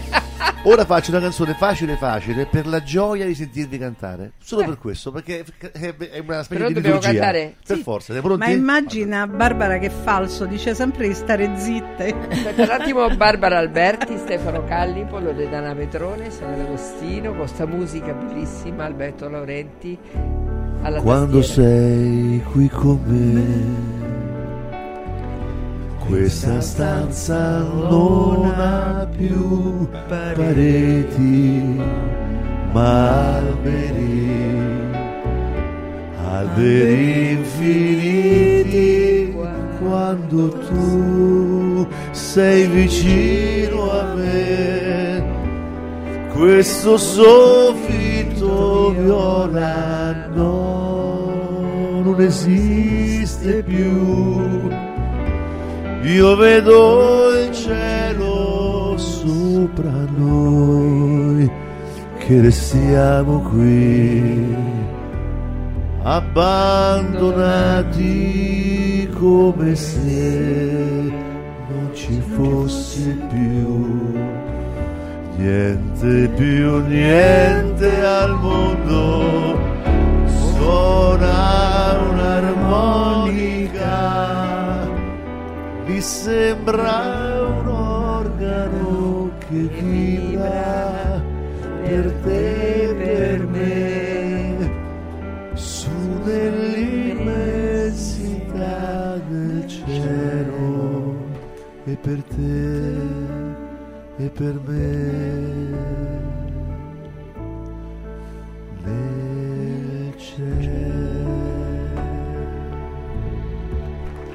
cielo Ah, bravo! Ma ti rendi conto? Ti rendi conto? Bravi voi. Senti, ma tu che stai facendo a teatro? Beh, Eh, eh, sono al Teatro Roma insieme a Luciano Lembo con lo spettacolo L'amore malincomico. Parliamo dell'amore tutte le sue sfaccettature, si ride, si riflette e io racconto tante cose divertenti. ma tu non sai una cosa, glielo dico, glielo racconto o no? Che dovevamo venire mercoledì sera pre- prendendo i biglietti noi, Eh. facendovi una sorpresa. Poi c'è stato un problema che non mi ricordo chi è che non Lo so, e poi più. la, la Lazio, la Champions League, ecco il problema qual era, e quindi non siete venute, ma mi perdono. Però c'è una settimana davanti. Esatto, fino al Una- 25 siamo Ma non sa che ci troverai in prima fila perché Speriamo. prendiamo solo prima fila noi. Allora, dal 9 al 25 c'è tempo, una settimana Loredana. Eh. Sai perché sono troppo forti loro? eh? Ma infatti non vedo l'ora. Vuoi venire pure tu? mamma. Vuoi venire pure tu? Andiamo? Mi unisco anche io. Sì, andiamo. Sarei felicissimo. Andiamo fino al tutti. 25 siamo lì, magari. Magari. Dai, facciamo tutta questa. Che bello! Però non ti diciamo la data, trovi tutta sta già. Luciano, vuoi Va bene. Lembo? Tanto ragazzi, ci Dai, rimane solo Daniele. questo, ci rimane solo la trascendenza. L'arte. divertiamoci un po', perché ma vi rendete conto che Non nella Dio. mattina ti svegli, accendi la televisione perché magari è eh, morti, eccetera, un, un dramma però. Accendi la radio e senti sempre problemi. E alla fine poi dici anche leggi un giornale perché i giornali vendono se si parla di cose brutte, non c'è niente da fare. Ma dico una bella notizia ci sarà pure, perché ad esempio, ad esempio stiamo parlando dei giovani oggi, no?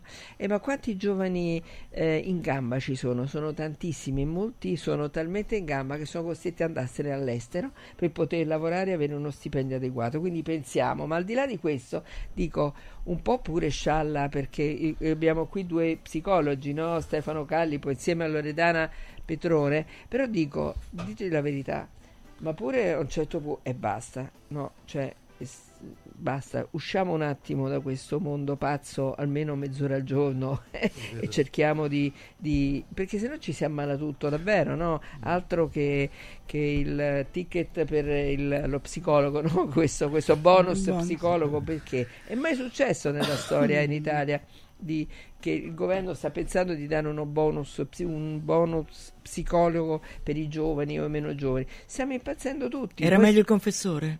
Ah, hai ragione. Ti, almeno ti puniva. Fatti quattro, in un modo o nell'altro. Fatti quattro me Maria. Comunque, Sonia, il grande poeta Pasquale Panella disse vivo all'estero. ah, bellissimo. bella, bella. Bellissimo. No, stavo pensando adesso a una cosa molto simpatica. Quando io riflettevo, beh, però gli italiani insomma si pongono nel mondo come persone molto creative, poi leggo sul giornale che in Italia la password più utilizzata non è più 1, 2, 3, 4, ma adesso è diventato primo posto admin, secondo posto eh, 1, 2, 3, 4, terzo posto la parola password. Ragazzi, mettiamo e la data di nascita Sido. Sido chiunque ha data di nascita. Incredibile è vero? Incredibile Barbara, tu ce l'hai durante la giornata un momento, come si dice oggi, scialla? Cioè, un attimo, mezz'ora, voglio, non so, mettermi le cuffie e ascoltare la musica. No, voglio, io ho voglio... un, un, salvavita naturale, che sono il cane e il gatto. Ah, vedi? Quelli sono veramente i grandi momenti in cui mi metto veramente la mia altezza, che è un'altezza animale. Ma pure i cani stanno impazzendo. Hai visto quello che è successo? Avete sentito quello che è successo a Manziana no? di questo ragazzo che, eh, poverino, andava a fare footing nel, nel, parco. Sono scappati da una villa due Rottweiler, Rottweiler e, e niente, e niente l'hanno ucciso. Sbranato, eccetera. Ieri il cane a casa, un pastore tedesco a casa di una nonna che aveva la bambina, la, la, nipotina di due anni, ha sbranato la nonna e, e anche la nipotina. Dico, boh, ma dico, come si dice, manco i cani, nel senso, ma neanche il cane a casa puoi stare tranquillo, neanche nel cane, e basta. Ma un cane domestico, un cane domestico. Eh, sì, sì, domestici, tutti i cani domestici. Cioè dico, basta, no, fermiamoci un attimo. Che era un lupo dicevo, lupo era un lupo travestito. Facciamo... e c'era Cappuccetto Rosso, eh. capito? Dico, perciò dicevo, una, la terapia potrebbe essere mezz'ora al giorno, ti chiudi, musica, fai una cosa. No, però che, senti, Tony, parla... almeno tu non usare la parola terapia, che mo siamo diventati tutti dei malati. Eh, è vero. No, voglio dire, la terapia, la sanità, calma ragazzi, l'uomo è insano per natura godiamoci anche quest'insania, voglio dire, perché no, ma io non troppa, voglio essere troppa. terapeuticamente perfetta. Vabbè, faccio una cioè, battuta, eh, Sonia, eh. faccio una battuta che uno va dottore mi sento un cane, ma da quando? Da quando ero cucciolo.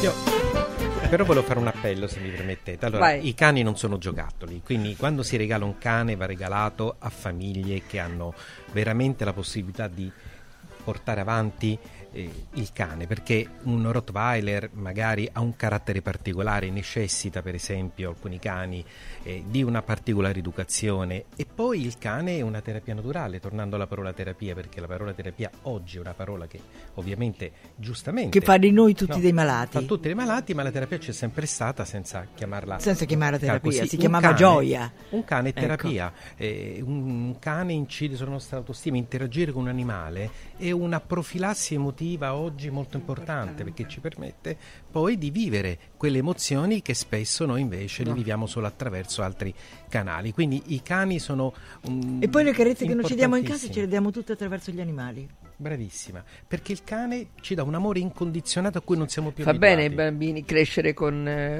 con Assolutamente il, sì. Perché fa bene? Cosa Eh, Perché eh, il cane, come ti stava dicendo Stefano, è proprio un conduttore, cioè ti consente di avere. È una creatura affettuosa che non ti Sì, giudica. No, ma dico, ma Ti gli dà sicurezza. priori. Dico, Eh, gli sì, dà sì. È sicurezza. una fonte con- di stimoli, di stimoli tattili e di stimoli cognitivi, quindi l'interazione con un cane, ovviamente con un cane, un certo tipo di cane, ovviamente, è assolutamente serve perché, perché è una fonte di stimoli non salutotropi per un bambino. Sì, ragazzi, che per chi sta uscendo oppure appunto non può più ascoltarci anche perché esce dalla macchina, spegne la, la radio, si può scaricare l'app di Radio Radio così. Tante volte vi dovreste ascoltare. perdere una parola. Eh no, ma infatti, ma non esiste proprio, capito? No, assolutamente no. Abbiamo il collegamento con Ilario. Ilario?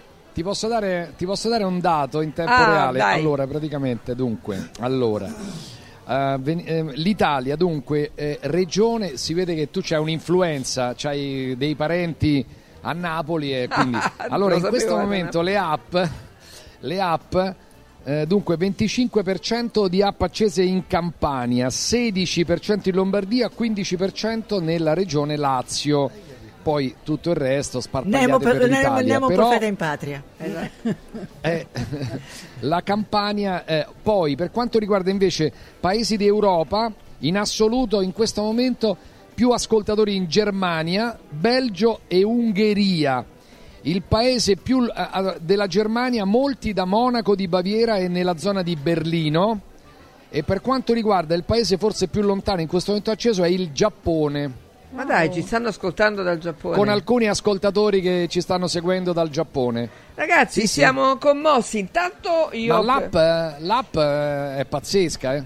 Peraltro tra una decina di giorni c'è la nuova, la nuova, adesso voi scaricate questa, poi si aggiorna automaticamente perché ci sarà un sacco di, di roba sopra, quella nuova. Beh, sono entusiasta anche Quindi perché i non so cos'è podcast, un'app. non sa cos'è l'app, Matta. No, ma beh, Barbara. Barbara, noi abbiamo interpretato l'app come fosse, come fosse una radio, diciamo, è la, è la modernità della radio e, e poi c'è anche un altro aspetto al quale noi teniamo tanto, non chiediamo nulla s- sull'app, non chiediamo la tua mail, non vogliamo mapparti, non vogliamo seguirti, non vogliamo niente. È libera. Scarichi l'app, è 4, 4 mega, cioè niente, praticamente non ti consuma la batteria e tu sei un anonimo ad ascoltare e vedere Radio Radio, non, non ci- non ci interessa sapere chi Quanto sei in banca, e ogni certo. due minuti e ogni due, manda- ogni due minuti mandarti una mail, un messaggio. Ilario, io, io in macchina ce l'ho. Ascolti In liberamente. macchina faccio migliaia di chilometri con l'app di Radio Radio senza perdere mai il segnale. Sono Sì, sì, ma veramente infatti ormai felice. è un- Io l'ho, metodo- ascoltata, io l'ho ascoltata dalla Thailandia.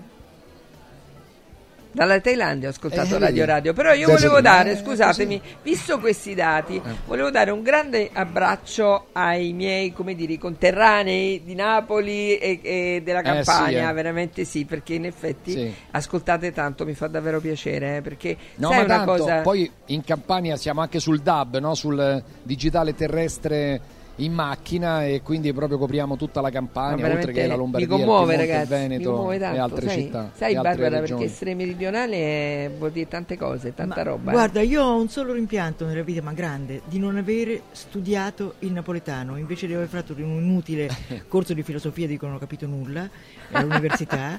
eh, avrei voluto, da grande l'ho capito quando era troppo tardi, avrei voluto studiare il napoletano perché ci sono dieci sinonimi per ogni parola, il che vuol dire che tu hai dieci visioni del mondo. Senti, Cioè, c'è... hai dieci pensieri diversi, per cui credo che sia veramente il massimo dell'intelligenza creativa. Senti, c'è Enza che scrive buongiorno, io seguo da Constanz, sud della Germania. Enza, ciao! Eh, te l'ho detto. Anche tanti Eh, sì, dalla sì. Germania. Ma invitiamo a scrivere, no? 3775 Scrivete, 104 scrivete. 500 da quali città italiane, da quali luoghi italiani ci state ascoltando, oltre la regione Lazio, oltre a Roma ovviamente, ma anche dal mondo, perché ripeto, con l'app basta avere una minima connessione anche in mezzo al deserto ci puoi Che ascoltare poi vedi, e ci- vedere. eh, Enza ci scrive dalla video. Germania, da Constanz, ma io sono certa Enza che il cuore ce l'hai in Italia, eh, perché Io mi immagino. penso di- che, che sia impossibile per un italiano andare all'estero, a vivere all'estero Certo. e alla fine sentirsi tedesco piuttosto che, che belga, eccetera. Secondo me abbiamo Posso delle dare una notizia, Sonia? forti. Sempre sui nostri dati? Dunque No. sta, per, sta per nascere una trasmissione che si rivolgerà agli italiani all'estero. Voi dovete sapere che dunque di passaporto sono 7 milioni e mezzo di italiani che hanno il passaporto, ma ci sono 80 milioni di italiani che hanno sangue italiano, quindi che sono di seconda o terza generazione e sono sparpagliati in tutto il mondo. Questo è un progetto anche della Farnesina. La nostra applicazione sarà scaricata da tantissima gente in tutto il mondo perché noi racconteremo anche gli italiani che all'estero ce l'hanno fatta, racconteremo le loro storie, entreremo nelle ambasciate, nei consolati e faremo conoscere anche le nostre imprese italiane che esportano, quindi attraverso un istituto importantissimo che poi finanzia anche questo sviluppo, perché ormai a proposito di consumatori, insomma, eh, noi abbiamo tanti artigiani, tante aziende artigianali di, di gente meravigliosa, di prodotti pazzeschi che non reggono più nel sistema nostro, nel, nel nostro piccolo, diciamo, Italia. E allora eh, hanno intenzione magari di spostarsi all'estero con qualche sede produttiva, con- portando questi, questi nostri prodotti artigianali all'estero. Beh, Radio Radio seguirà questa filiera, questa situazione e quindi metterà in connessione l'istituzione, gli, gli italiani all'estero che parlano la nostra lingua e anche queste, queste imprese. Senti, c'è alle Gustavo, quali- c'è Gustavo che ci Eh, segue da dal dove? Brasile. Dal Brasile. Gustavo! Eh, certo. Io mi immagino quel Uge, pervertito uge, uge. che in mezzo al deserto va a scarica l'app. No, al- guarda, ti giuro, sono tanti, sono tanti, perché Radio Radio se l'ascolti tre giorni poi non ne puoi fare a meno. È vero, confermo. Così dicono. Confermo, Così dicono. Parliamo di occhiali, Siamo dai. una specie di... Eh, beh, guarda, eh, è qua, eh, se eh, la telecamera gira un attimo, eh, adesso questa parte dietro meno, ma di qua eh, praticamente stiamo alla fila, quindi c'è proprio una fila pazzesca. È successo, noi, noi stringiamo le mani delle persone, facciamo, facciamo le cose normali, ecco, ecco, adesso piano piano arriverà una, ecco, una, una serie di immagini. Vabbè, insomma, dai, eh, ci sono persone, c'è un andirivieni da stamattina, centinaia e centinaia, da Frosinone, dalla provincia, c'è il 50 Special Day di Occhiali in Cantiere, mi faceva piacere poi più tardi nel saluto finale eh, farvi parlare un secondo con eh, il mio amico Diego Doria, è tutto a posto, vedi che Occhiali in Cantiere è sponsor ufficiale del Frosinone. Domani qua c'è Frosinone Roma, una partita molto molto attesa. Voglio fare i complimenti ad Alberto Laurenti per quel, per quel bellissimo film su Franco Grazie. Califano e io me, me lo so goduto Grazie. tutto. Che abbiamo pure veramente visto. Che abbiamo pure visto, eh. Grande Grazie, su- grazie. Eh beh, t'abbiamo visto, grande successo. Sì, sì. Quindi veramente Grazie, Ilario, Ma sono- noi abbiamo il top. eh. Grazie mille. Comunque adesso Eh. penso io ai nostri Che- amici in Giappone che cantano in giapponese benissimo. penso io. Certo. Anzi, facci una canzone, vai. Ciao, ciao Ilario. Grande, grazie Ilario, grazie. Ciao. Allora Vai. facciamo questa strofa molto importante di, di tutta questa noia. In giapponese. No, in giapponese. Poi la notte d'amore per sistemare casa un pomeriggio sul letto e lenzuola color grigio funziona tutto come un orologio. La prima sera devi dimostrare che al mondo solo tu sai far l'amore.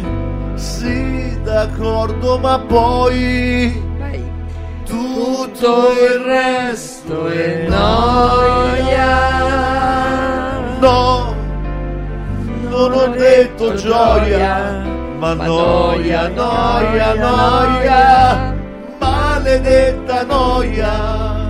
Ora giapponese.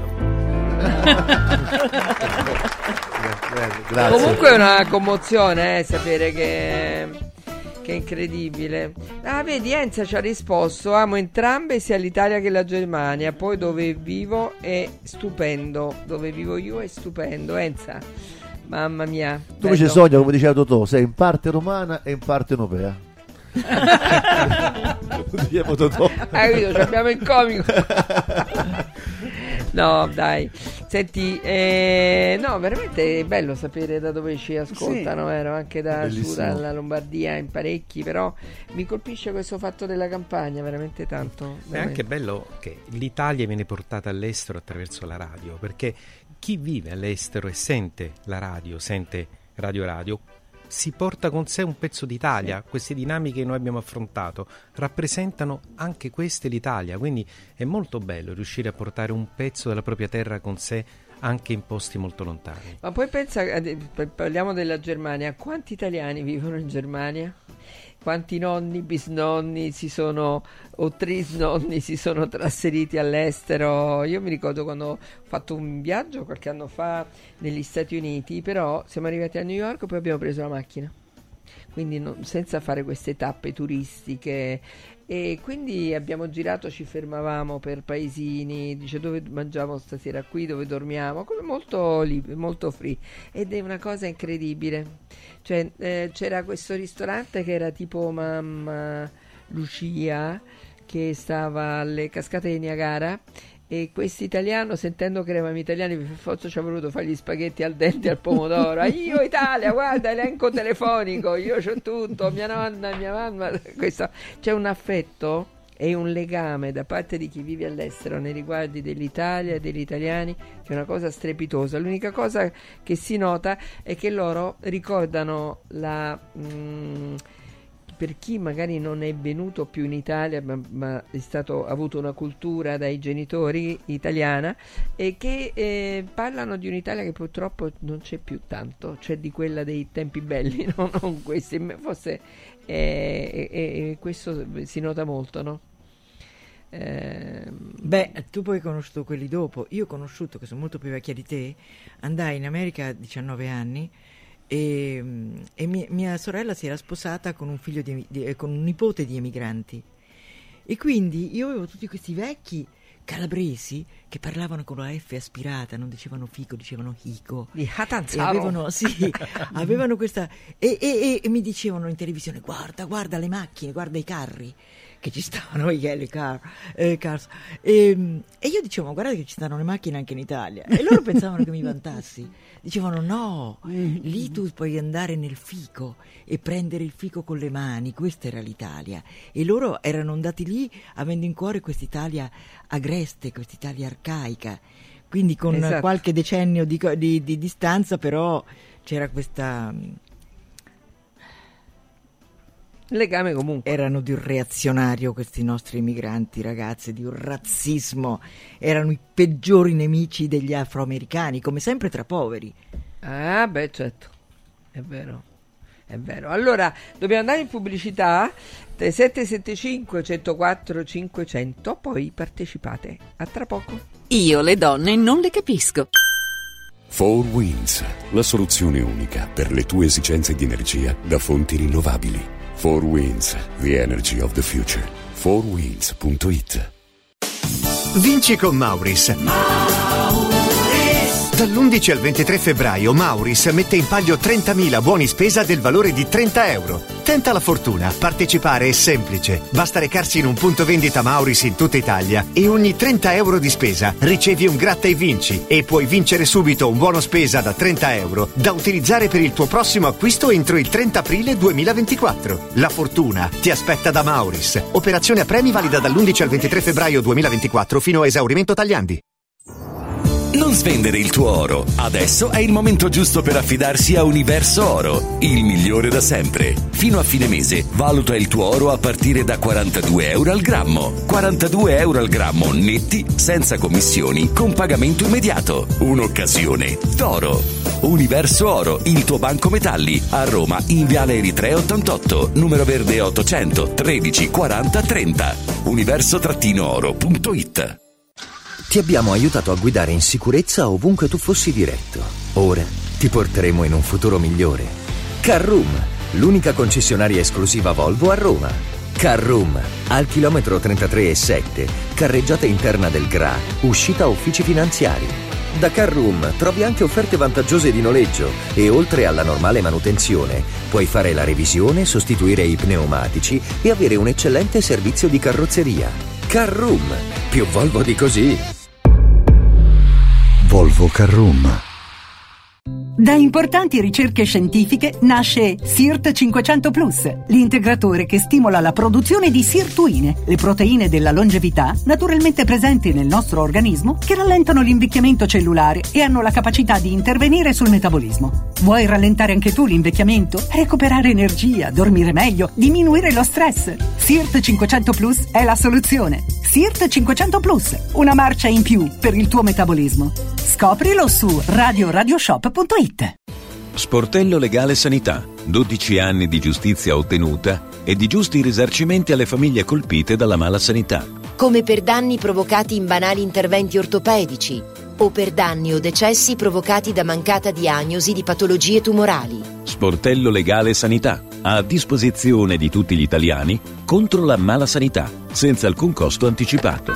800 700 802 sportellolegalesanita.it Prefedil presenta il sistema costruttivo realizzato con il pannello brick. Sistema che fa ottenere pareti subito pronte, a secco, resistenti ai carichi, con la possibilità di realizzare architravi e l'inserimento degli impianti, con una resistenza al fuoco EI 180 e con un isolamento acustico di 60 decibel. Sistemi costruttivi Brick Fast e Brick Board. Presso il punto Prefedil di Roma, via Prenestina 956, 500 metri all'interno del GRA. Dovete costruire una parete? Passate da noi. Confartigianato è da più di 70 anni al servizio degli imprenditori e delle loro famiglie, erogando servizi come fisco, credito, avvio d'impresa, export, formazione, consorzio energetico, assistenza sanitaria, CAF e patronato. Abbiamo federazioni di categorie e mestieri firmatari dei principali contratti collettivi nazionali di lavoro e presenti in tutti i livelli istituzionali. Dove c'è impresa, c'è Confartigianato. Confartigianatoroma.it Al Centro Musicale di Roma, l'eccellenza nella musica. Ampia gamma di pianoforti digitali, di batterie elettroniche ed acustiche, microfoni e amplificazione mobile, chitarre da studio e professionali, schede audio e registratori, karaoke, strumenti a fiato, liuteria ed edizioni. Noi del Centro Musicale siamo in via Valpellice, angolo Prati Fiscali 197. Telefono 06 88 61 046.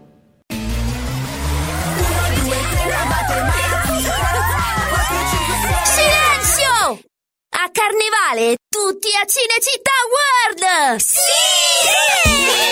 Da quest'anno il carnevale si festeggia a Cinecittà World. Parata dei carri, spettacoli, sfilate e premiazione delle migliori maschere. Scatenati nella più grande battaglia di coriandoli di Roma e scopri la novità 2024. Hotel Transilvania. Ingresso a 10 euro e torni gratis quando vuoi entro marzo. Info e biglietti su cinecittàworld.it.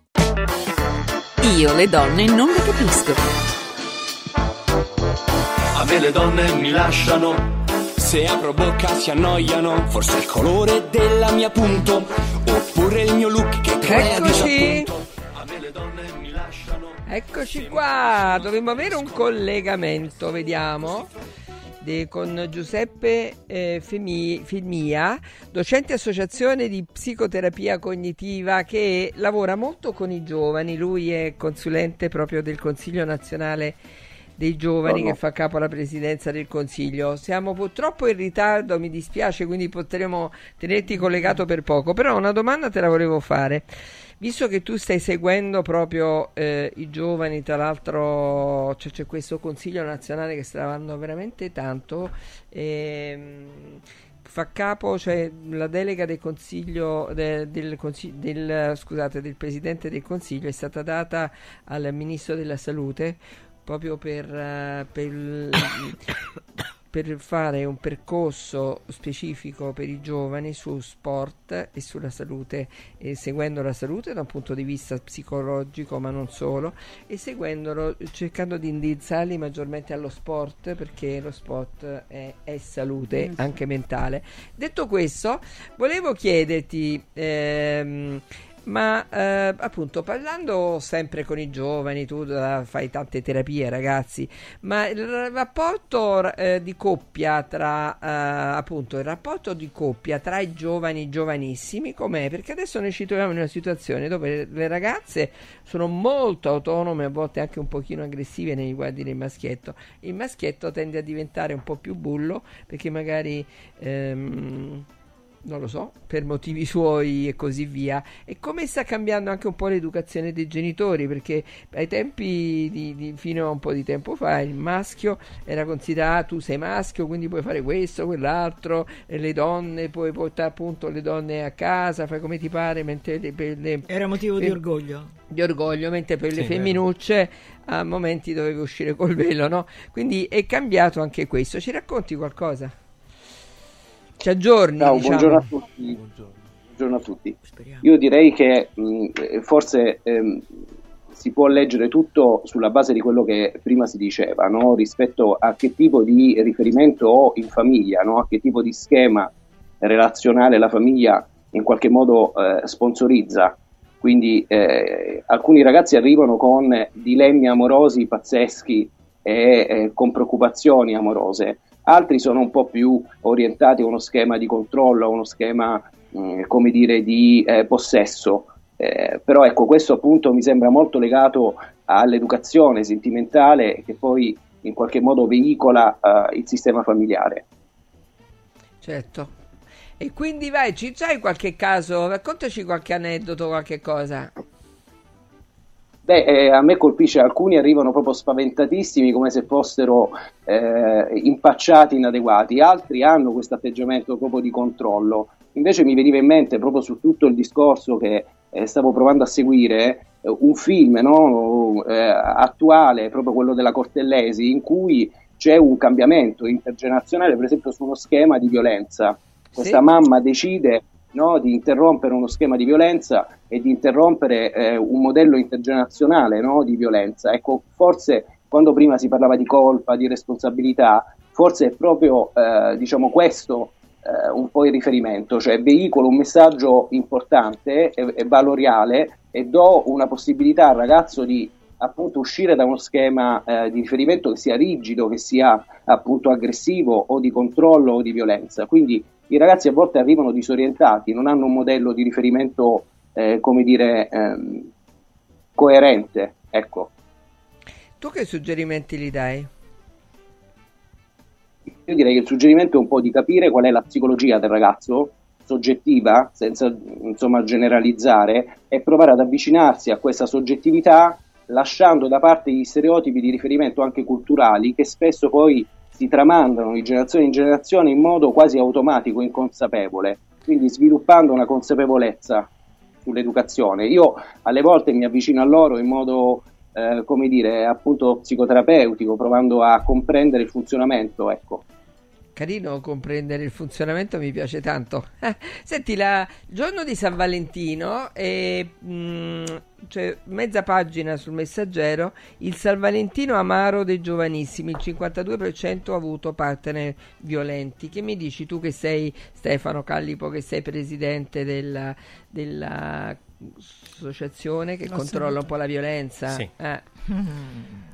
Purtroppo sì, ha ragione il, il collega, esistono degli schemi che vengono sicuramente ripetuti e ripetuti con tutte quelle sintomatologie che costituiscono una replica modello comportamentale genitoriale. E tutto questo fa sì che il, è una cosa ancora brutta che accade, che spesso le ragazze tendono, alcune volte in specifici casi, ad adeguarsi a una possessività. Faccio un esempio.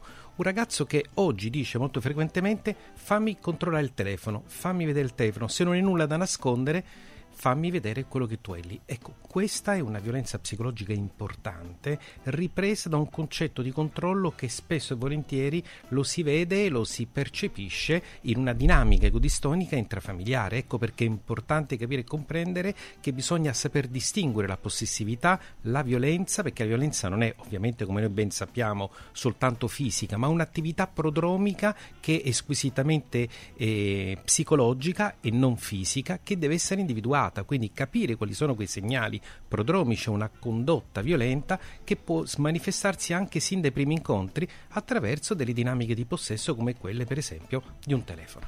Io voglio essere impopolare e mi dovete perdonare e, sono dell'avviso che c'è un'attenzione, un focus attentivo sui ragazzi, ma le stesse dinamiche le mettono in atto le ragazze e vengono sottovalutate, cioè nel senso che per esempio una cosa che non viene assolutamente mai presa in considerazione è la simmetria nella violenza di genere, cioè spesso un uomo non si rivolge al pronto soccorso eppure se ne sono date reciprocamente per una questione di stereotipo, di bias cognitivo, un uomo figurati non può essere ridicolizzato, eccetera. Quindi io credo che tante cose vadano sempre lette con, eh, cioè nella giusta maniera. Ecco. Giuseppe Femia, cosa dici?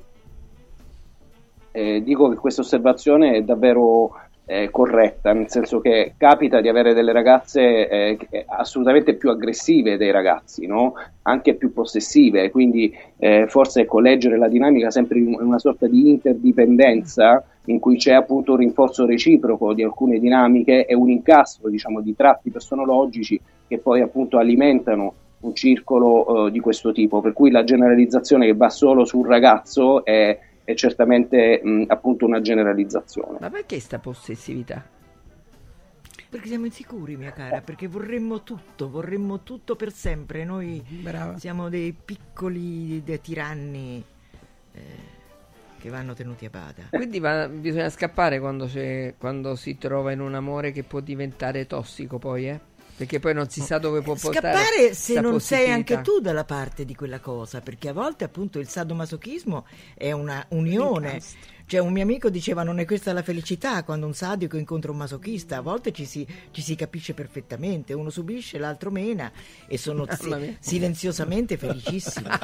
Cioè, È giusto, giusto. Anche io volevo cogliere occasione per- anche per sottolineare il fatto che spesso due persone che hanno delle disfunzionalità, come per esempio quelle di essere possessive o violente, non legano, non vanno d'accordo. Il che significa se noi vediamo, percepiamo una delle due figure, spesso in Italia sono i maschi, oggi vi è una, una tendenza che si sta modificando, ma la manifestazione di aggressività è diversa di genere ovviamente, e esiste una persona che subisce, perché è difficile riuscire a vedere, individuare all'interno di una coppia persone dove vi è una equità di percezione e di manifestazione violenta, perché non andrebbero d'accordo, perché litigherebbero subito, perché eh, ci sarebbe sicuramente un conflitto. Allora uno di due o scappa o tende ad adeguarsi. Ecco, tutte queste sono manifestazioni che già di per sé hanno creato o possono creare dei danni. Ecco perché è importante saper cogliere in tempo tali segnali. E poi non esiste la coppia perfetta, voglio dire, ogni coppia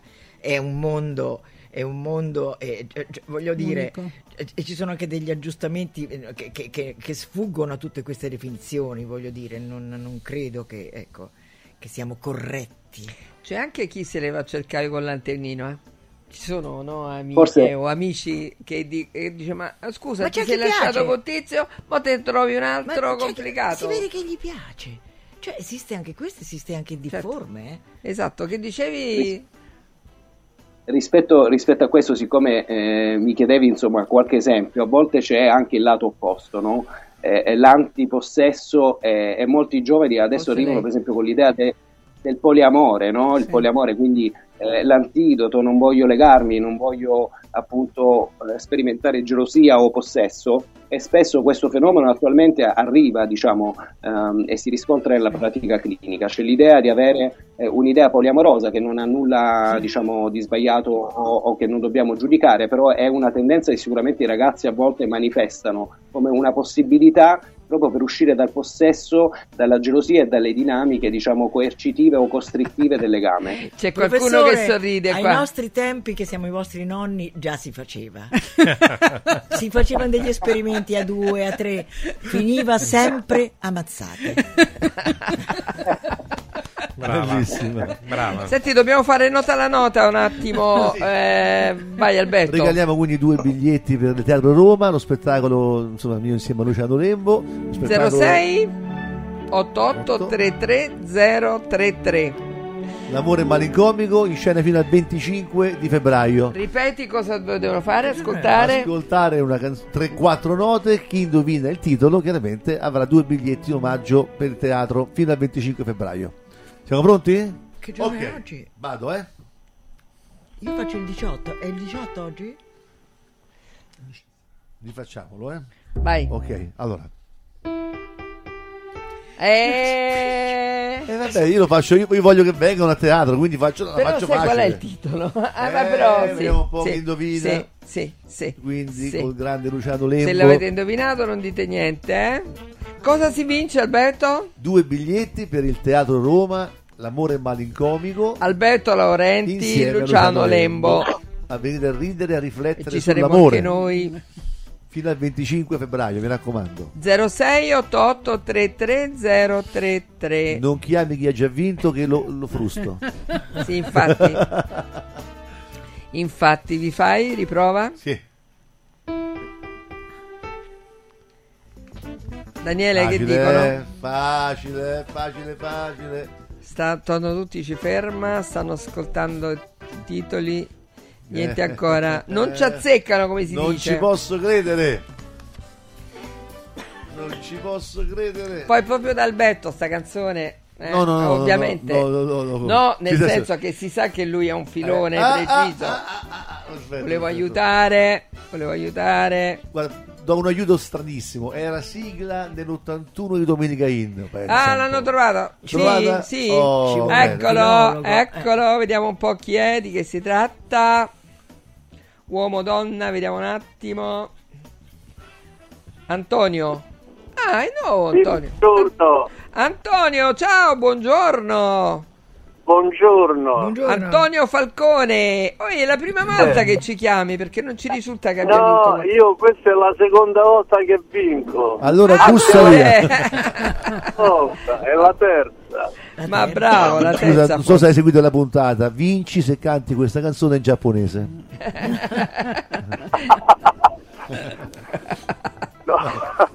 allora, che cazzo di dacci il titolo? È la mia libertà. Vai, Eccolo, accennala, vai, vai. accennala, Vivo dai. la vita così. Lo sia la giornata con quello che dà. Ok, vai a scuola di canto e poi torna. ok, va bene, va bene. Per Va bene. questo la mia libertà. Va bene, dopo mi danno il tuo numero di telefono e ci mettiamo d'accordo. Non vinci altri due biglietti te la canti tutta, sono sempre due. Dove? Antonio, va bene, può essere che ci incontriamo allora, perché pure noi andremo in settimana e può essere che ci incontriamo. Un grande bacio, grazie Certo. e, e buon teatro. Complime- e complimenti, è una trasmissione veramente leggera. Che bello, ma grazie. ridere. Ma grazie, davvero grazie Antonio. Un bacione e al- dobbiamo, siamo in chiusura? Siamo in chiusura, Noi c'è... credevamo essere pesanti. Allora, vediamo un attimo. Io intanto volevo salutare eh, Giuseppe Efemia. Fu- Giuseppe, scusami se ti abbiamo tenuto poco, ma oggi è stata particolare perché siamo stati alla ricerca tutto il giorno della presidente del Consiglio Nazionale Giovani che sta in Sud America. Avevamo un appuntamento telefonico, poi doveva partire eh, treno, macchina, eccetera, eccetera. Abbiamo avuto una serie di problemi, però quindi ehm, ti abbiamo eh, contattato tardi e niente, alla prossima perché ci farà piacere averti in trasmissione. Grazie. Va bene? Grazie, a te. grazie mille. Grazie. Ciao. Ciao, ciao, ciao. Eccoci, è il mitico Ilario, eccolo qui. Ilariuccio. Ecco, se, se la Presidente, se, la, se la Presidente avesse avuto l'app di Radio Radio dal Brasile eh, o dal Sud America dove No, ma stava so, in Perù, macchina dove non prendeva, Argentina. capito? Stava Ah, andando ho in capito, aeroporto ho con la capito. macchina. Ah, ah, ah. Allora, noi eh, stiamo chiudendo. Diego, ciao. Sonia. Diego. Un viso amico, infatti stavo, stavo dicendo proprio questo, un viso amico. Ciao Sonia, come stai? Bene, devo venire da te, Ti lo vedo. dico sempre, devo venire da te. per gli occhialetti, per anni. i miei So- occhialetti. Esatto. Davvero? Adesso abbiamo il Adesso vanno, vanno di moda quelli grandissimi, eh, No, non mi proprio piacciono. tipo farfallone. Io sono ferma ai miei. Eh, Sonia, ma vanno di moda, devi essere alla moda. No, ma vuoi Eh, sapere una cosa? Eh. Un, an- un aneddoto Eh. mio personale. Dato che sai che io Sì. ho, ho- ho cambiato la- nel lavoro, nel senso che, che lavoro in un'altra struttura sanitaria, no? Si può dire, no? Eh, certo, Eh, eh, certo. Beh, eh, si può dire. Dai, al San Carlo di Nenzi, no? Dirigo San Carlo San di Nenzi, ragazzi, diciamolo, non è che- Esatto. E che Eh, cosa succede? certo. Dato che non sono talmente tanti dipendenti che non ne ho ancora incontrati tutti, si spassa la voce quando dicono ma se gira come la riconosco? E dicono tutti con gli occhialetti rossi. Quando vedi una con gli occhialetti rossi è lei, capito? Quindi non me li posso più togliere. Però, però possiamo pure fare un upgrade a questo, eh Sonia. Possiamo pure fare delle foto e le mettiamo sparse nei, nei corridoi, nei- nelle stanze, così si sa Come esattamente sartino, chi sei. come un sartino. Comunque- Come il grande fratello. Guarda, li trasformiamo in rosa. Ecco, Eh, ti vediamo, pure questi. Comunque guarda. voglio venire da te, Diego. Mi fido solo di te, eh. Grazie Sonia, grazie, grazie. Apprezzo questa cosa e eh, lo sai benissimo che questa grande stima è contraccambiata. Vabbè, come ci salutiamo, Diego? Ci salutiamo anche noi. Beh, ci salutiamo che comunque il- oggi è l'Hockey Day, eh, il giorno più in vista dell'anno, qui a Frosinone, solo a Frosinone il 50% di sconto su tutti gli occhiali da vista e tutti coloro che... C'è la fila, eh? C'è la fila, ma veramente abbiamo le immagini e tutti coloro che verranno a trovarci, tutti coloro che verranno a trovarci, regaleremo un occhiale da sole. Belli però. Obbligo di acquisto, diciamolo. E cosa molto importante, vi ricordo che questa promozione è valida solo ed esclusivamente nello store di Frosinone, mentre negli altri due store, sia a Capena che- a Colleferro, c'è il porta un amico, due occhiali, il meno caro in omaggio. E niente, noi ci, ci salutiamo da qua, è stata una bellissima mattinata, amici di Frosinone, continuate, continuate, fin- fino a domani quando arriverà la Roma e poi andrete tutti allo stadio. Grazie davvero di cuore, io le donne non le capisco, alla fine ti devo dire che c'è stato il sorpasso della Regione Lazio sulla Regione Campania per quanto riguarda Ma che l'applicazione. bello vuol quindi dire che sono Lazio- aumentati. Bello. eh, Lazio, Lazio prima, Campania seconda, Lombardia eh, terza. Germania non ve lo... Cioè, dobbiamo andare in Germania noi, capito? Perché eh, ci- Oggi in Germania c'è Marco Vittiglio. Marco Vittiglio, sì. Sì, sì, è a Berlino. Salutiamolo. Infatti sta ascoltando pure lui. Tra l'altro, Grazie scusa, tutti. ufficialmente vo- Eh. volevo ringraziare eh, lui per tutti i tassisti romani, che è un grande ascoltatore di Radio Radio, Fausto, che ha scritto Sonia è bello ritrovarti, sono stato un mese a Rio de Janeiro, un bacione. Fausto, ah, ti- veramente grazie e un grande saluto a tutti Ah, i un mese a Rio romani. de Janeiro, Che bello, che Hai bello capito? Fausto, alla Eh, beh, grande. ti pare eh. poco. Eh, pare. Mi fai, salu- mi fai salutare questo mito che è Barbara Alberti? Ciao, Ciao, Barbara. ciao, Un grazie. bacio. Che peccato, la vecchia mi è Ciao. tornata alla vista. Grazie. Però se è tornata alla vista, dottoressa, deve assolutamente proteggerli quegli occhi. Quindi ah, ecco, va bene senz'altro, anche lo l'occhiale alla vista. cliente. Eh. grazie. Allora le Ciao, re- ciao ragazzi. Stefano Ciao, grande. Ciao, ciao, ciao. Allora, Ciao, le grazie. repliche, eh, repliche TV stasera alle ore 20, domani alle 10 di mattina e alle 20 repliche radio. Stasera, sabato alle 20.30 e domenica dopo Frosinone Roma.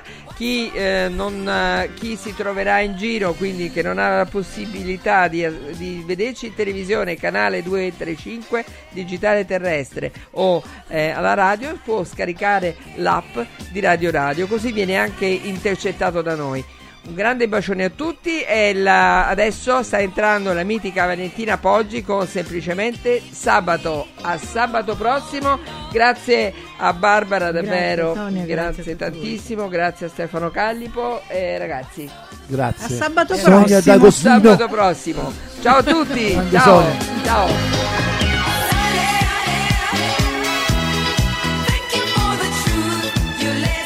Io le donne non le capisco.